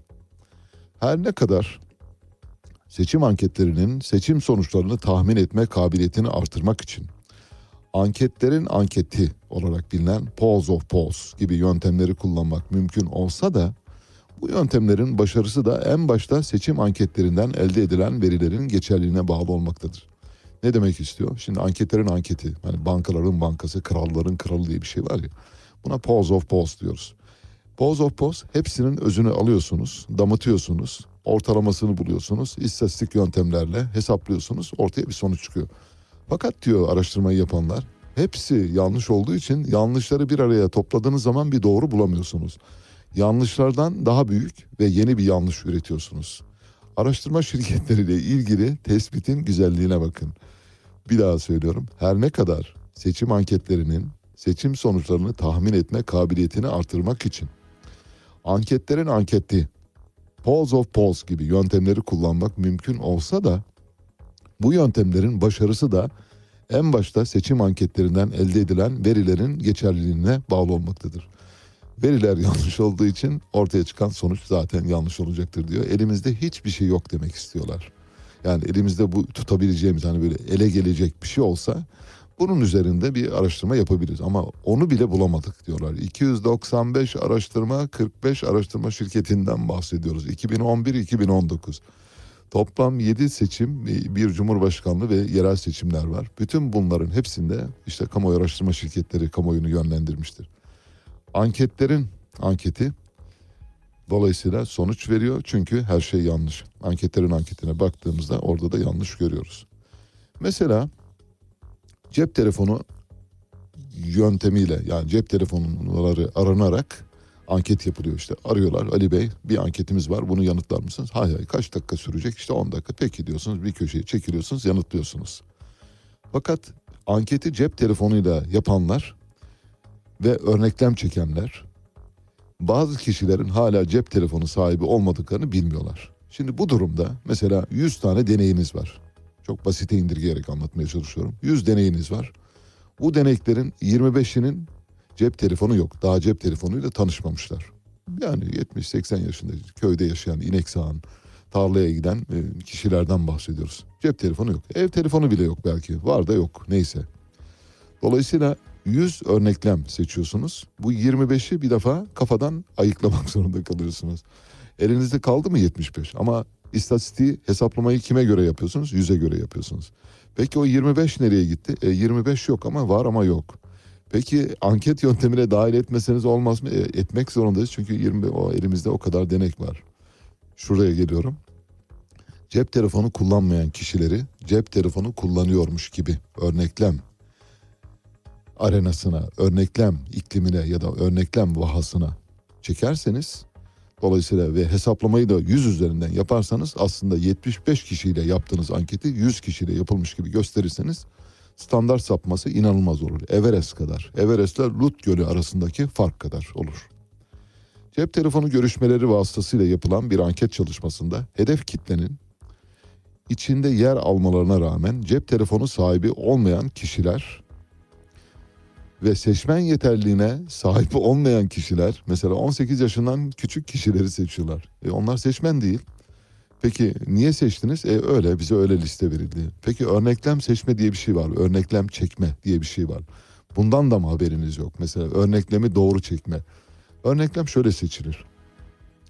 TÜİK bunu çok iyi yapıyor bu arada. Yani TÜİK tabii son zamanlardaki enflasyon verileriyle güvenimizi kaybetti ama TÜİK'te müthiş bir hafıza var. Müthiş. Mesela TÜİK anketörleri ankete çıkacakları zaman ellerinde bir şey vardır. Bir liste vardır. Aynen bakın samimiyetle söylüyorum. Ben deniz bir dönem bu çalışmaların içinde bulundum. O yüzden biliyorum. Şöyle diyor. Ankara Çankaya ilçesi Dikmen Caddesi Kağızman Sokak filan apartman falanca numara diyor. İlla gidip onu bulmak zorundasınız. Ya ben onu bulamadım karşı komşuyu buldum ona yaptırdım diyemezsiniz. Onu bulamadım, o caddeyi bulamadım. Filan caddeye gittim, orada o numarayı buldum diyemezsiniz. O numarayı bulmak zorunda. Bulamadınız mı? Bulamadım diye yazıyorsunuz ve onu anketten çıkarıyorsunuz. Çünkü TÜİK örneklem seçerken o kadar hassas davranıyor ki mesela telefon yoluyla yapılacak bir ankette cep telefonu sahibi olmayanları hemen diye elimine ediyor. 18 yaşından küçük olanları diye elimine ediyor. Oy kullanma yeterliğine haiz olmayan insanları şşt çıkarıyor. Dolayısıyla TÜİK'in anketlerinin standart sapması son derece düşük. Ha anketlerde anketleri manipüle ediyorlar. O ayrı o ayrı bir bahis konusu. Onu günü geldiğinde konuşuruz ama anket şirketleri bütün bunlardan bir haber oldukları için bazıları biliyor, bildiği halde yapıyor, yanlış yapıyor. Bazıları hiç bilmiyor. Hiç bilmediği için dolayısıyla yaptığının doğru olduğunu düşünüyoruz. Masa başında yazıyorlar. Kamuoyuna sunuyorlar. Biz de bunları doğru kabul ediyoruz. Şöyle diyor. Mesela diyor bir grupta yer alan seçmen sayısı arttıkça örneklemin hedef kitleyi temsil kabiliyeti azalacaktır. Cep telefonu üzerinden gerçekleştirilen seçim anketlerine dair bir örnek vermek gerekirse örneklemi oluşturan rastsal yani random olarak belirlenen cep telefonu numaralarının seçmen yeterliliğine sahip olmayan yani reşit olmayan ya da oy kullanma hakkına sahip olmayan kişilere ait olması rastsal bir örneklemde dahi hedef kitleye dahil olmayan kişilerin örneklemde yer almasına neden olacaktır diyor. Yine diyor birçok anket çalışmasında örneklem çerçevelerinin çeşitli kurum ve kuruluşların örneğin süpermarketler, bankalar, online paneller gibi yerleri kullandıkları bilinmektedir. Ne demek istiyor? Anketörü gönderiyorsunuz. Diyorsunuz ki bak evladım şu adrese gideceksin. Filan adreste filanca kişiyle göreceksin. Falan adreste falanca kişiyle. Anketör çıkıyor sahaya bulamıyor değil mi? Gidiyor Taksim Meydanı'nda görmüşsünüzdür muhtemelen. Orada abi bir anket yapabilir miyiz lütfen rica edin. Vallahi ekmek parası falan. Ve yapıyorsunuz çocuklar ne yapacaksınız? Yani duruyorsunuz işte beş dakika sorusunu yaptım. Oysa ona verilen anket e, formunda diyor ki e, İstanbul Harbiye işte bilmem ne çıkmazı filanca apartman filanca numaradaki kişiye gideceksin. Gidiyor bulamıyor ya da gitmiyor. Ya da gidiyor kapıdan çevriliyor. O da olabilir her şey olabilir. Onun, onun yerine ne yapıyorsunuz? Gidiyorsunuz bir marketin önüne oturuyorsunuz. Şansınızı deniyorsunuz. Yani 10 kişiden 3 kişi yanıtlarsa zaten anketi bitiriyorsunuz. İşte toplam anket sayınız nedir? 50. 50 anketi bitirmek zorundasınız. Bir market, mağaza, alışveriş merkezinin kapısı, bir e, toplantı gibi yere gidiyorsunuz. Orada oturuyorsunuz. Oturduğunuz yerde. Hatta kendiniz de çizebiliyorsunuz. Abi bunu da dolduramadık. Bunu da ben kafadan doldurayım diyebiliyorsunuz. Dolayısıyla bir defa anketör seçiminde ve anketörün kullanımından kaynaklanan hatalar var. O ba- bariz bir hata. Onun ötesinde yönlendirirken yanlış örneğe yönlendirdiğiniz zaman zaten orada ayrı bir sorun çıkıyor. Mesela rastgele örneklem örneklem değildir bence. Örneğin yaş, cinsiyet, tabiyet, gelir durumu ve benzeri kriterler esas alınmalıdır. Eğer bu kriterlere uygun örneklem seçmiyorsanız anketiniz çuvallamaya mahkumdur. Temsil alanını etkileyen üçüncü bir hata da cevap vermeme hatasıdır diyor çalışma. Örneklem içinde yer alan bir grubun belirli sorulara cevap vermemesiyle. Şimdi soruları soruyorsunuz. Bir soruya geliyorsunuz. Diyor ki buna cevap vermeyin. Niye? E, vermeyeyim yani. Çünkü kuşkulanıyorlar insanlar. Bir de korkuyor. Acaba beni fişlerler mi? Bir de böyle bir şey var ya hani bizi fişliyorlar. Evet fişleyebilirler ama sizi başka türlü de fişlerler. Yani o ankete yanıt vermediğiniz takdirde fişlemekten kurtulmuyorsunuz. Fakat işte o anketin sakat doğmasına yol açıyor. O yanıtı geçiyor. Yanıt geçtiği zaman siz onu ne kabul ediyorsunuz? Nötr yanıtlar arasında alıyorsunuz. Hesaplamada nötr yanıtlar arasında hesaplıyorsunuz. Ölçüm hatası katılımcılara yöneltilen sorulara dair hatalı uygulamalardan kaynaklanıyor diyor araştırma. Cevap veren katılımcının kendisine yöneltilen soruyu anlamaması veya diğer katılımcılardan farklı şekilde anlaması ve sorunun ölçülmesi amaçlanan kavramı genel biçimde ölçememesi gibi çeşitli sorunlar da var. Soruyorsunuz mesela siz diyorsunuz ki bir kavramdan bahsediyorsunuz hiç duymamış o, o kavramı benzeterek başka bir kavram olarak düşünüyor ona göre yanıt veriyor. Mesela ne olabilir işte hiç duyulmamış bir kavram. Pentatlon diyorsunuz. O onu mesela başka bir şey olarak algılayıp o başka bir şeye göre yanıt verebilir. Anlamadığını da söylemiyor. Pentatlonu biliyor musunuz? Evet biliyorum diyor. Oysa bilmiyor. Mesela bilmediği halde onu biliyormuş gibi yanıtlıyor. Bu da anketörün hatası dışında bilgi verenin hatası. Bunlar tabii sahada düzeltilebilecek şeyler. Bunu anlamak mümkün. Bir iyi bir anketör zaten bunu anlar.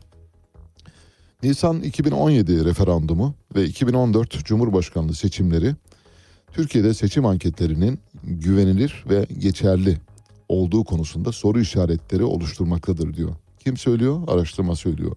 2017 ve 2014 seçimleri, 2017 referandumu, 2014 Cumhurbaşkanlığı seçimleri anket formları bu anketlerden 295 araştırmayı esas almış. 295 araştırmanın özünü söylüyor. Soru işaretleri oluşturmaktadır diyor. Örneğin 1994 yerel seçimleri için dönemin dört büyük gazetesinde yayımlanan seçim anketlerini bunların raporlanma pratiklerini incelemişler. Bu anketlerin gerek mutlak hatalarının gerekse üç büyük kentte seçimi önde bitirecek belediye başkan adaylarına dair tahminlerin raporlanan hata paylarına nazaran oldukça yüksek olduğunu göstermektedir. 94 seçimini hatırlıyorsunuz değil mi? Recep Tayyip Erdoğan'ın geldiği seçimdir. Cumhuriyet Halk Partisi parça parça, bin parça, öbür tarafta böyle binlerce aday çıktı. Dolayısıyla Recep Tayyip Erdoğan orada böyle aradan şşt diye sıyrıldı çıktı. Yani çok az bir oyla seçildi. Çünkü solda işte herkes aday olmuştu. Yani şimdi isimlerini vermeyelim bir şey olmasın diye. Ee, Geçmişe dönük bir e, zemmetme olmasın diye. Geçtiğimiz 10 yılda ülkemizde 4 genel, 2 cumhurbaşkanlığı, 2 yerel seçim, 2 referandum yapılmıştır. Şimdi araştırmanın şeffaflık endeksine göre sorgulanma bölümüne geçiyoruz. Diyor ki araştırma, ülkemizde 2011-2019 yılları arasında gerçekleştirilen 8 genel, yerel ve cumhurbaşkanlığı seçimi için 47 kamuoyu araştırma firmasının gerçekleştirdiği toplam 295 seçim anketinin yer aldığı özgün ve kapsamlı bir seti kullanmış durumdayız. Çalışmamızda sonucuna geliyorum. Altını çizdiğimiz hususlar ve ulaştığımız görgül, bulgu, bulgular ışığında, görgül ampirik demek. Ampirik bulgular ışığında bilimsel nitelikleri tartışmalı seçim anketlerinin ve bunları gerçekleştiren kamuoyu araştırma firmalarının sunduğu anket verileri yerine bilimsel anket verilerinin kullanılması başta kamuoyu ve seçmen davranışı alanlarında genellenebilir diyor. Özetin özetini yapıyorum. 2011-2019 yılları arasında 47 araştırma kuruluşunun yaptığı 295 seçim anketlerinin tamamı kocaman kocaman bir sıfır. Kocaman bir sıfır. Her şey yanlış diyor. Anket seçimi yanlış, anket soruları yanlış, anketör kullanımı yanlış, adres seçimi yanlış, örneklem çekimi yanlış, istatistik yöntemi yanlış. Aklınıza gelebilecek her şey yanlış. Peki diyeceksiniz ki ya olabilir yanlış yanlış ama yanlıştan daha büyük bir yanlış var. O yanlıştan daha büyük olan yanlış şu. Bir de bunu parayla yapıyorlar. Parayla yaptıkları partinin kapısını çaldıkları zaman diyor ki hacım diyor bu sonuçları şöyle biraz oynasak mı? Bunun biliyorsunuz canlı örneği var. Fatih Altaylı tapelerde çıktı. Kendisi bir araştırma şirketi başkanıyla konuşuyor. Diyor ki sonuçlar böyle çıktı. Fatih Altaylı diyor ki onu diyor şu tarafa doğru biraz kaydırsak mı? Oradan buraya alsak mı? İşte bunlar o da diyor ki tabii abi yaparız diyor. Yani böyle araştırma şirketinin sahibi olan ahlaksız da tabii abi yaparız diyor. Ben Ali Çağatay, Radyo Sputnik'te seyir halindesiniz.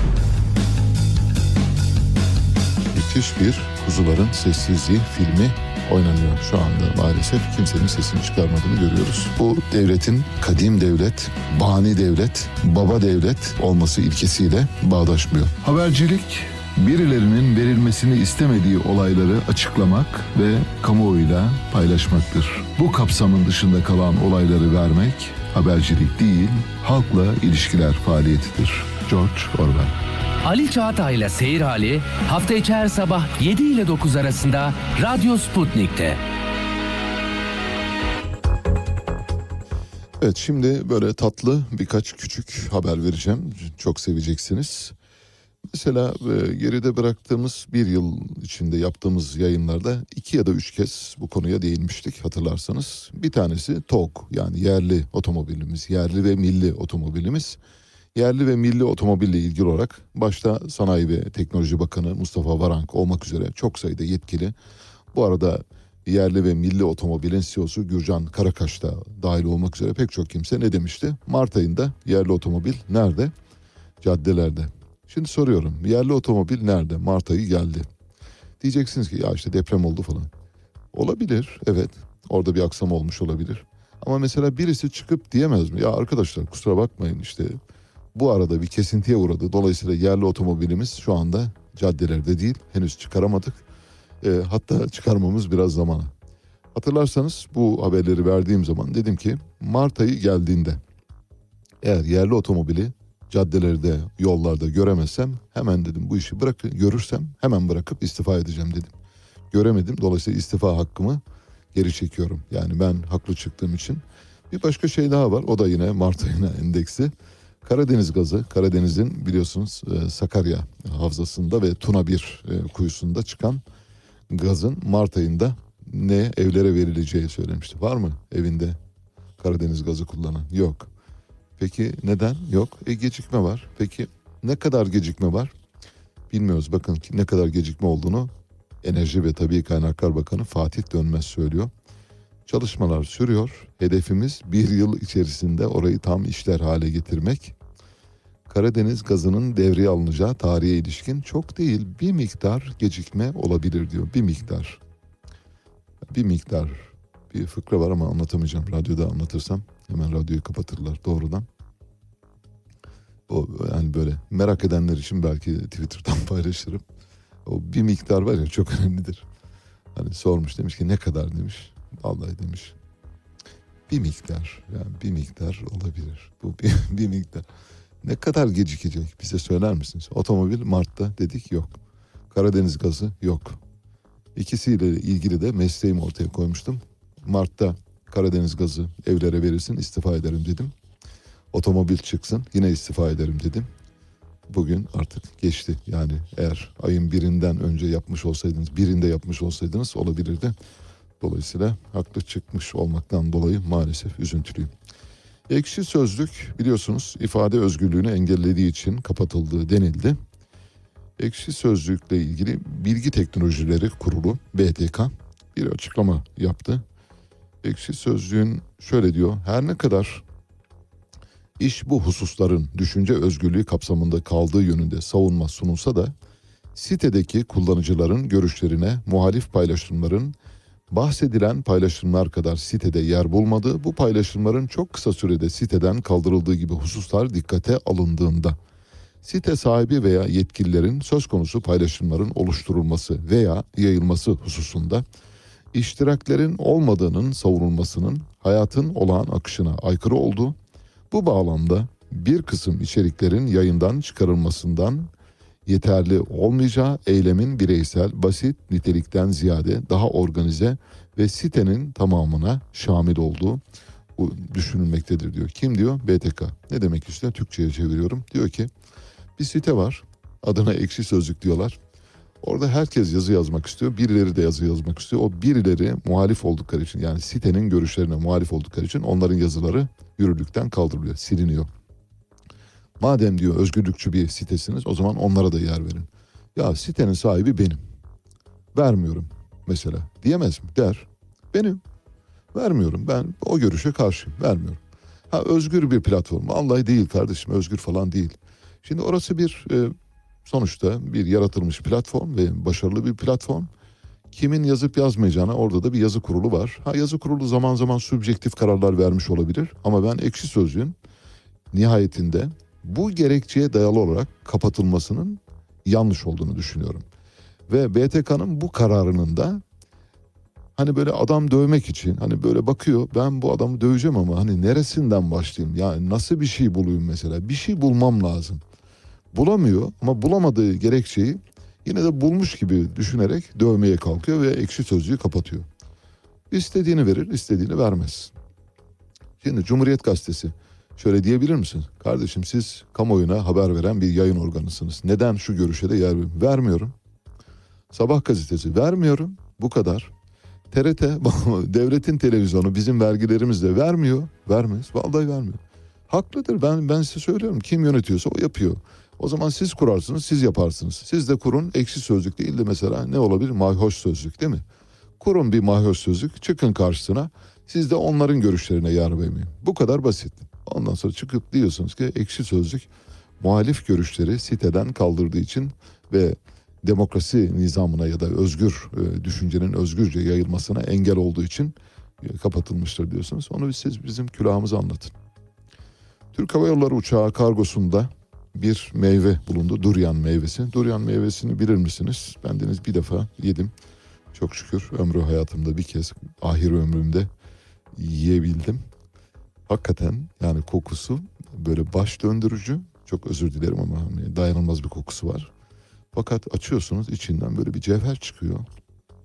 O da olağanüstü lezzetli. Türk Hava Yolları'nın İstanbul-Barcelona seferini yapan bir uçağı kargo bölümünde durian meyvesinin yaydığı koku nedeniyle sensörler çalışınca İstanbul'a dönüyor. Bundan birkaç gün önce oluyor bu. Yolcular e, başka bir uçağa naklediliyor ve uçak tekrar Barcelona'ya hareket ediyor. E, işte bu durian meyvesi için tadı cennet, kokusu cehennem diye bilinir. Durian meyvesi. Acaba bu durian meyvesini uçağa yükleyen kişi zatı muhterem hakkında herhangi bir soruşturma yapıldı mı yapılmadı mı bilmiyorum. Güzel bir şey paylaşacağım şimdi. Şimdi Harun size bir grafik gösterecek. Bu grafik şu anda yeryüzünde keşfedilmiş en hızlı füze silahlarının hızlarıyla ilgili bir grafik. Grafikte dört tane çubuk göreceksiniz. Merak edenler eğer Telegram'dan izliyorlarsa lütfen baksınlar. Çünkü o grafiğe bir tane çubuk ilave edeceğiz biz. Yarın bu çubuğu ilave edilmiş olarak göreceksiniz. Haber şu. İran bir yeni füze geliştirdi. Süpersonik bir balistik füze üretti. Bu balistik füze ses hızının 8 katına ulaşıyor. İran yarı resmi Fars ajansı, İran Genelkurmay Başkanı Tümgeneral Muhammed Bakari, başkent Tahran'da düzenlenen bir etkinlikte ülkesinin deniz araçlarını, çok hızlı deniz araçlarını da imha edebilen balistik füze ürettiğini söyledi. Füzenin testlerinin başarıyla sonuçlandığını ve seri üretime geçileceğini açıkladı. İran bu tür füzeleri üreterek bu füzelere sahip olan 3 ülkeden biri oldu. Eğer grafik geldiyse şimdi grafiğe geliyorum birazdan. Söz konusu balistik füzenin hızı 8 Mach. 1 Mach ses hızı biliyorsunuz. Ses hızı da tabii bulunulan yükseltiye göre değişiyor. Eğer çok yüksekteyseniz başka bir hıza ulaşıyorsunuz. Aşağıdaysanız yani yer çekimiyle bağlı olarak ses hızının e, hızı, e, ivmesi değişiyor. 1 Mach bir ses hızı demektir. 8 Mach ses hızını 8 kez aşan bir balistik füze. Menzili de 1500 kilometre. Bakari, İran Genelkurmay Başkanı bu tür bir füzeye sahip olmanın ülkenin çevresindeki denizlerde yarı çapı 1000 kilometreyi bulan bir güvenlik alanı oluşturacağını söylüyor. Yani Basra Körfezi'nin tamamını ve neredeyse Körfez Arap ülkelerine kadar kapsayan bir alandan bahsediyoruz. Ses hızından 5 kat daha süratli hareket eden hipersonik füzeler hava savunma sistemleri tarafından engellenemiyor. Ne demek? Şimdi ses hızının 5 katından daha yukarıya çıktığınız zaman sizi herhangi bir şekilde başka bir füzeyle vuramıyorlar. Bu füzelerin kralını kim yaptı? Ruslar yaptı. Nedir? S serisi. S-200, 300, 400, S-500'ler şu anda üretim rampasında çıkacak. S-600'ün de teknik çalışmaları yürüyor. Şimdi bu S serisi füzeler ve İran'ın bu geliştirdiği 8 Mach hızındaki füze size söylüyorum. Gerçeği şimdi açıklıyorum. Üzülerek bildiriyorum. Üçüncü Dünya Savaşı'nın silahları bunlar. Üçüncü Dünya Savaşı'nın silahları. Rusların geliştirdiği S-400'lerin hızı 12 Mach seviyesinde. Yani İran'ın geliştirdiği füze. Şu anda dünyada Ruslarınkinden daha hızlı hareket eden bir füze sistemi yok. Birazdan bu karşılaştırmayı yaptığım zaman daha iyi anlayacaksınız. S-400'ler saniyede 4.8 kilometre hıza ulaşıyor. Bir de S-400'lerin bir başka özelliği var. O da 22G'ye kadar çıkıyor. İğmelenmesi 22G. Hani böyle ayağınızı topunuzu yere vurursunuz ya ve topunuzu suda yere vurduğunuzda havalanırsınız. İşte o sizi yukarıya çeken şey G etkisidir. Yer çekiminden kurtuluyorsunuz. Ona G diyoruz. 22G. Şimdi 22G'nin ne olduğunu anlatmaya çalışacağım. Luna parklarda bu meşhur Dreamland parklarında kaydıraklar vardır. Roller scooter'lar vardır. Roller coaster'lar vardır. Bu roller coaster'ların G hesabı 4.6 yani roller coaster'lar 4.6 G ile hareket ediyor, ivmeleniyor. Bir S-400 füzesi 22 G. 8 G'de bir savaş uçağı pilotunun şuuru kayboluyor. 7.6 G'de 7.6 G'de şuuru kayboluyor. 8 G'de pilot ölüyor. Dolayısıyla füze sistemleriyle yapılan savaşta uçaklar kullanılmıyor. Uçaklara karşı füzeler kullanılıyor. Ve Rusların geliştirdiği S serisi füzeler şu anda henüz daha NATO standartlarında geliştirilmiş bu çapta füze olmadığı için NATO şu anda Rusya karşısında Soğuk Savaş'tan bu yana bulunduğu en büyük açmazı yaşıyor. Grafik şöyle, grafikte dört tane çubuk göreceksiniz. Kırmızılarla işaretlenmiş durumda. İlk baştaki en yüksek çubuk Mach e, hızına göre veriliyor. 12 Mach hızına sahip S-400'ler var. Dünyada ondan daha hızlı e, hareket eden füze yok. S-400'den sonra gelen NATO'nun envanterinde bulunan en gelişkin füze Patriot. Patriot'lar 5. Şimdi 12 Rusların geliştirdiği S-400, NATO'nun geliştirdiği Patriot 5. Peki bu durumda mesela NATO'nun Ruslardan korkması gerekir mi gerekmez mi? Kararı siz verin.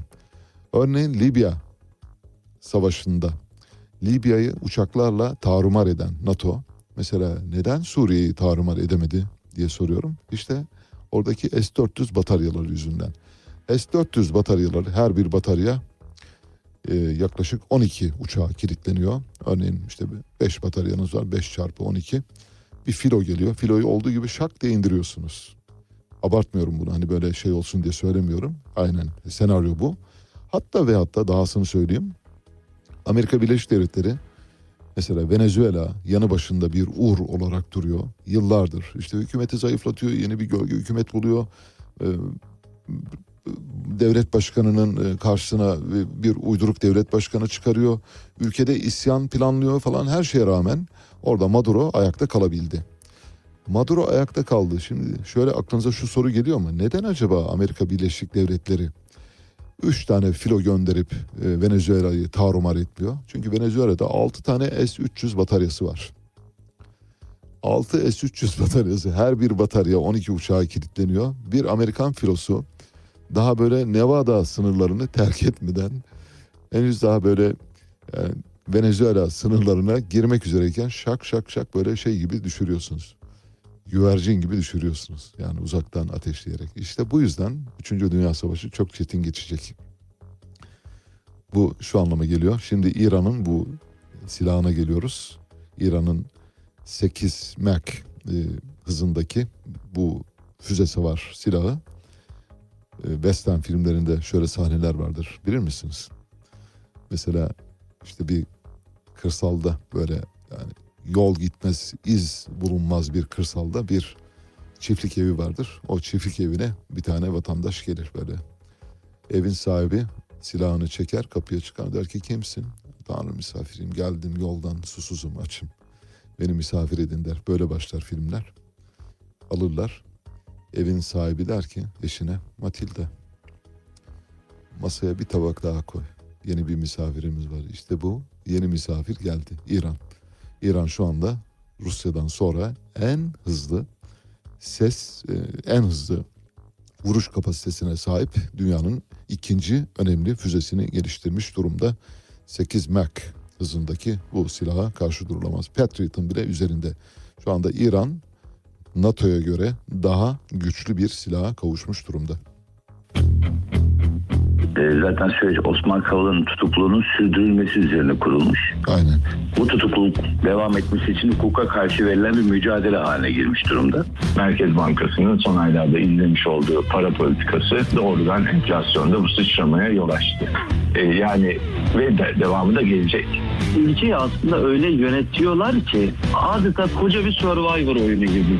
Bugün için önemli olan husus Türkiye'de bu sistemin değişmesidir. Bu sistem yani Cumhurbaşkanlığı hükümet sistemi maalesef uygulama aşamasında kağıt üzerinde durduğu gibi durmadı. Ali Çağatay'la Seyir Hali hafta içi her sabah 7 ile 9 arasında Radyo Sputnik'te. Evet şimdi gazetelere maalesef e, süre kalmadı ama en azından bir iki gazeteye çok hızlı biçimde bakalım. Sabah gazetesindeyiz. Sabah gazetesi şöyle bir başlıkla çıkmış birinci sayfada e, biliyorsunuz Brunei Sultanı e, Türkiye'yi ziyaret etti Vadaullah. Vadaullah'la Cumhurbaşkanı Erdoğan'ın yan yana bir fotoğrafı var. Şöyle diyor. İşbirliğimizle beşeri bağlarımız güçleniyor. Kıymetli kardeşimle yaptığımız görüşmelerde ikili münasebetlerimizi kapsamlı şekilde ele aldık. İşbirliği imkanlarını değerlendirdik. İşbirlikleriyle beşeri bağlarımız güçleniyor. Anlaşmalarla ilişkilerimizin ahdi zeminini tahkim ettik. Bunlarla beraber 11 vilayetimizdeki deprem felaketi üzerinde hassasiyette durma imkanı bulduk. Şimdi Brunei Sultanı Vadaullah, Vadaullah'ın bir önceki yani Selefi olan kişi Hasan el Bolkiyah. Hasan el Bolkiyah dünyanın en zengin insanıydı. Hasan el Bolkiyah 28. Sultan 3. Ömer Ali Seyfettin'in büyük oğluydu. Dünyanın en zengin insanı. Kraliçe Elizabeth tarafından da şövalye ilan edilmişti. Bildiğiniz gibi Brunei 1984'e kadar İngiltere'nin bir mandasıydı. Özgürlüğüne kavuştu. Fakat Brunei'yi şu anda İngiltere çekildi ancak kim yönetiyor? Shell yönetiyor. Brunei bir petrol zengin ülke. Çok zengin bir ülke bu arada söyleyelim. O kadar büyük petrol kaynakları var ki anlatılamaz. Bu yüzden de Brunei Sultanı bundan önceki Sultan Hasan el Bolkiah dünyanın en zengin insanları sıralamasında genellikle ilk onun içinde yer alıyordu. En son e, 2006 yılında 38 milyar dolar serveti vardı.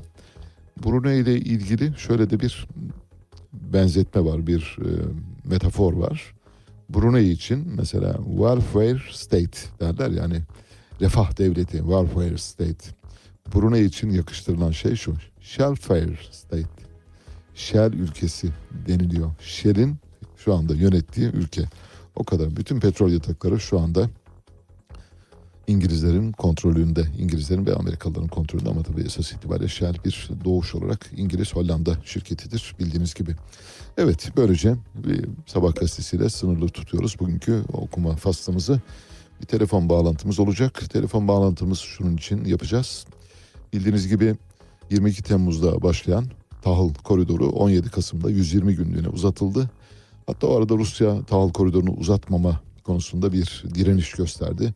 Türkiye'nin girişimleriyle e, Cumhurbaşkanı Recep Tayyip Erdoğan'ın girişimleriyle tahıl koridoru yeniden hayata döndürdü ve Türkiye 3-4 gün ciddi biçimde acaba e, tahılı nereden temin, temin edeceğiz diye bir e, kaotik durum yaşadı. Şimdi 18 Mart'ta yeniden bu kaotik durumu yaşayacak mıyız, yaşamayacak mıyız? Sanıyorum öyle bir durum olacak. Çünkü Rusya şöyle diyor. Tahıl koridorunda bizim taahhütlerimize uyulmuyor ya da bizim öngörülerimize uyulmuyor. Bu bir. Ee, ürünler e, hedefine gitmiyor. Yani yoksul ülkelere yeterince gitmiyor. İki, biz bu tahıl koridorunu kullanarak aynı zamanda gübre ihraç ediyoruz. Rusya dünyanın en büyük gübre üreticilerinden biridir. Kanada'dan sonra en büyük üretici ve gübremize çıkış verilmiyor. Bu yüzden de ben de tahıl koridorunu uzatmaya bilirim mesajları geliyor. Maria Zaharova dahil olmak üzere pek çok kimseden. Şimdi acaba Türkiye bu durumda ne yapmalı, nasıl hareket etmeli bütün bunları konuşacağız. Telefon hattımızda Uluslararası Un Sanayicileri ve Hububatçılar Birliği Avrasya Başkanı Doktor Eren Günhan Ulusoy şu anda telefon hattımızda. Günhan Bey hoş geldiniz. Günaydın Ali Bey, hoş bulduk. Şimdi meseleyi biliyorsunuz. Ee, Daha fazla zamanınızda çalmış olmayayım. İki dakikanızı çaldım bu arada. Yaklaşık 8-9 dakika vaktimiz var. Ama siz hızlandırılmış bir şeyle anlatımla bunu e, telafi edersiniz diye düşünüyorum. Nasıl bir tablo var? 18 Mart'ta şurada bir, çok az bir süre kaldı. Ee, Yeni bir kriz yaşar mıyız? Yaşarsak bu krizi nasıl aşarız? E, bunu şunun için istiyorum. Sizi şunun için yayın aldım. Daha önceki krizde dediniz ki biz ilk krizde bu durumu simüle ettik. Bir daha başımıza gelirse ne yapacağımıza dair en azından bir B planımız var dediniz. Yani hububatçılar olarak. Buyurun. Evet Ali Bey dediğiniz gibi e, bir önceki yani artık her e, 120 günlük sürenin sonunda e, bütün e, piyasanın böyle gergin bir şekilde e, beklediği bir uzatma var. Hani biz e, daha önce Ukrayna'nın bunu yıllık yapalım e, tekliflerine Rusya tabii ki e, hayır dedi. Çünkü bu çok önemli bir kart. Tahıl kartının dünyaya etkisini geçtiğimiz sene gıda enflasyonu olarak tüm dünyada gördük. O yüzden bu e, kartı da Rusya'nın e, kendi elleriyle teslim etmesi beklenemez. E, o yüzden de e, her süre sonunda e, bu durumu yaşıyoruz. E, geçtiğimiz e, uzatma dönemi öncesinde e, hatta e, vurulan Rusya'da Rusya tarafında vurulan bir yer, e, bir takım gemilerden sonra e, Rusya e, süre sonu gelmeden ben uzatmayacağım dedi. O arada e, bir beş gün geçirdik. Sonra Türkiye'nin e, katkısıyla, Türkiye'nin etkisiyle koridor uzatıldı. O beş günde e, biz e, Avrupa Birliği menşeli hemen komşu ülkelerimiz Bulgaristan, Romanya, e, ardından Baltık ülkeleri, ardından Fransa. Tabii e, yani dünyanın her yerinden e, tahıl, buğday temin edebilirsiniz ama bunların gelmesi, ulaşması da bir e, zaman. Dolayısıyla önce yakın periferden başlayarak hemen bu alternatif e, kaynakları e, devreye sokmak için çalışmalara başladık ki tekrar e, uzatıldı. E, hani olası bir e, 18 Mart'taki e, uzatlama durumunda e, bu kaynaklar yine devreye alınır. Ama şunu söylemek istiyorum 10 gün kalmışken evet. e, pi- piyasa şu anda tüm dünya piyasası, dünya tahıl piyasası tahıl koridorunun uzatılmış olduğunu satın almış durumda. Öyle mi? Ha güzel. Evet. Sorun Evet, yani sorun fiyat- olmayacağını fiyatlamış durumda. Peki. Aynen tamamen fiyatlar e, uzatılacağı üzerine e, Çok iyi. kurgulandı. Vallahi Çünkü Çok rahatladım. son- Evet. Chicago borsasına bakıyoruz. E, 17 ay öncenin fiyatını görüyoruz. Yani şu anda e, düşmüş olduğu 700'ler e, bushel cent, e, 700 cent e, bölü bushel seviyesi e, bu fiyatta bizim e, bırakın savaşı yani bir yıl 12 ay öncesini e, bir önceki sene o sezondaki kuraklığı dahi e, fiyatlamadığımız e, 17 ay önceki e, Temmuz e, seviyelerine, Ağustos seviyelerine kadar geri gelmiş durumda. Bu da piyasanın koridorun uzatılacağını satın aldığını e, göstermekte. E, biliyorsunuz genelde de böyle konularda e, tabii ki bir istatistiği var ama e, piyasa genellikle de yanılmaz. Tabii. E, peki e, şu an Türkiye'nin mesela e, görünürde e, tahılla ilgili stoklarına baktığınızda herhangi bir böyle e, acil bir e, durumumuz var mı yok mu? Bizi hani böyle işte 6 ay, 1 yıl idare edebilecek bir şeye sahip miyiz? Stoğa sahip miyiz şu anda?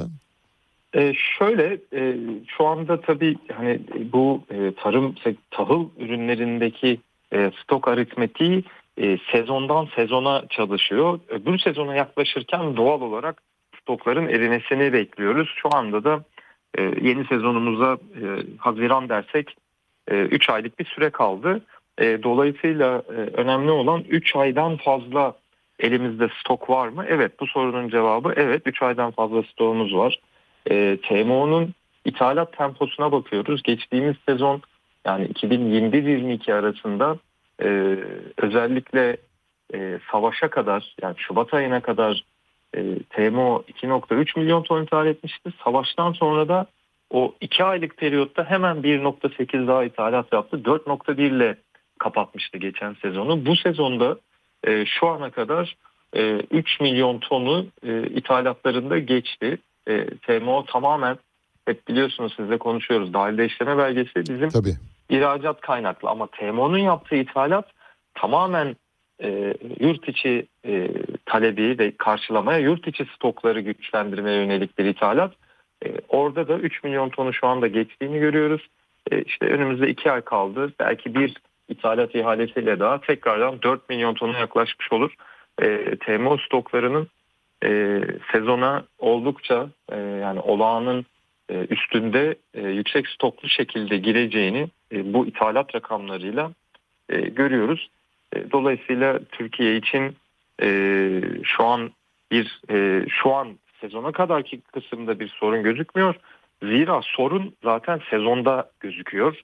Çünkü e, şu anda kuraklıkla ilgili e, etkilerin e, artık son düzlüğe, son kulvara girdik.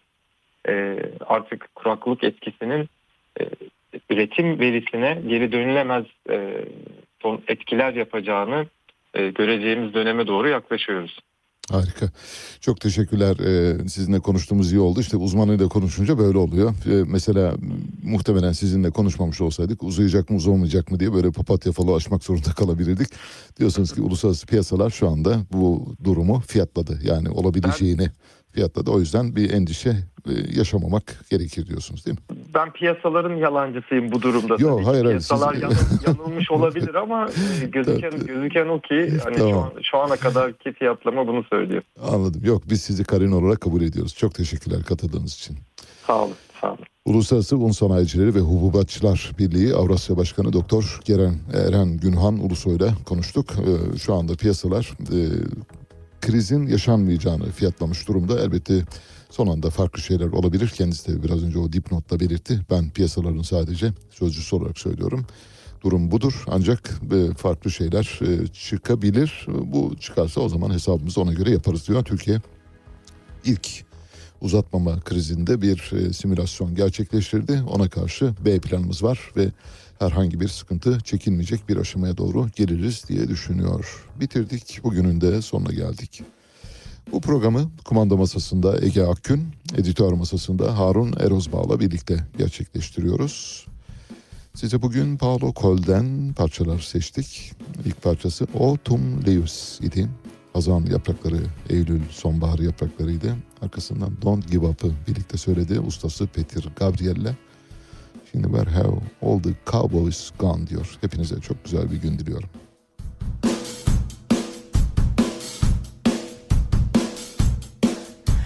Oh, you get me ready in your 56 Chevy. Why don't we go sit down in the shade?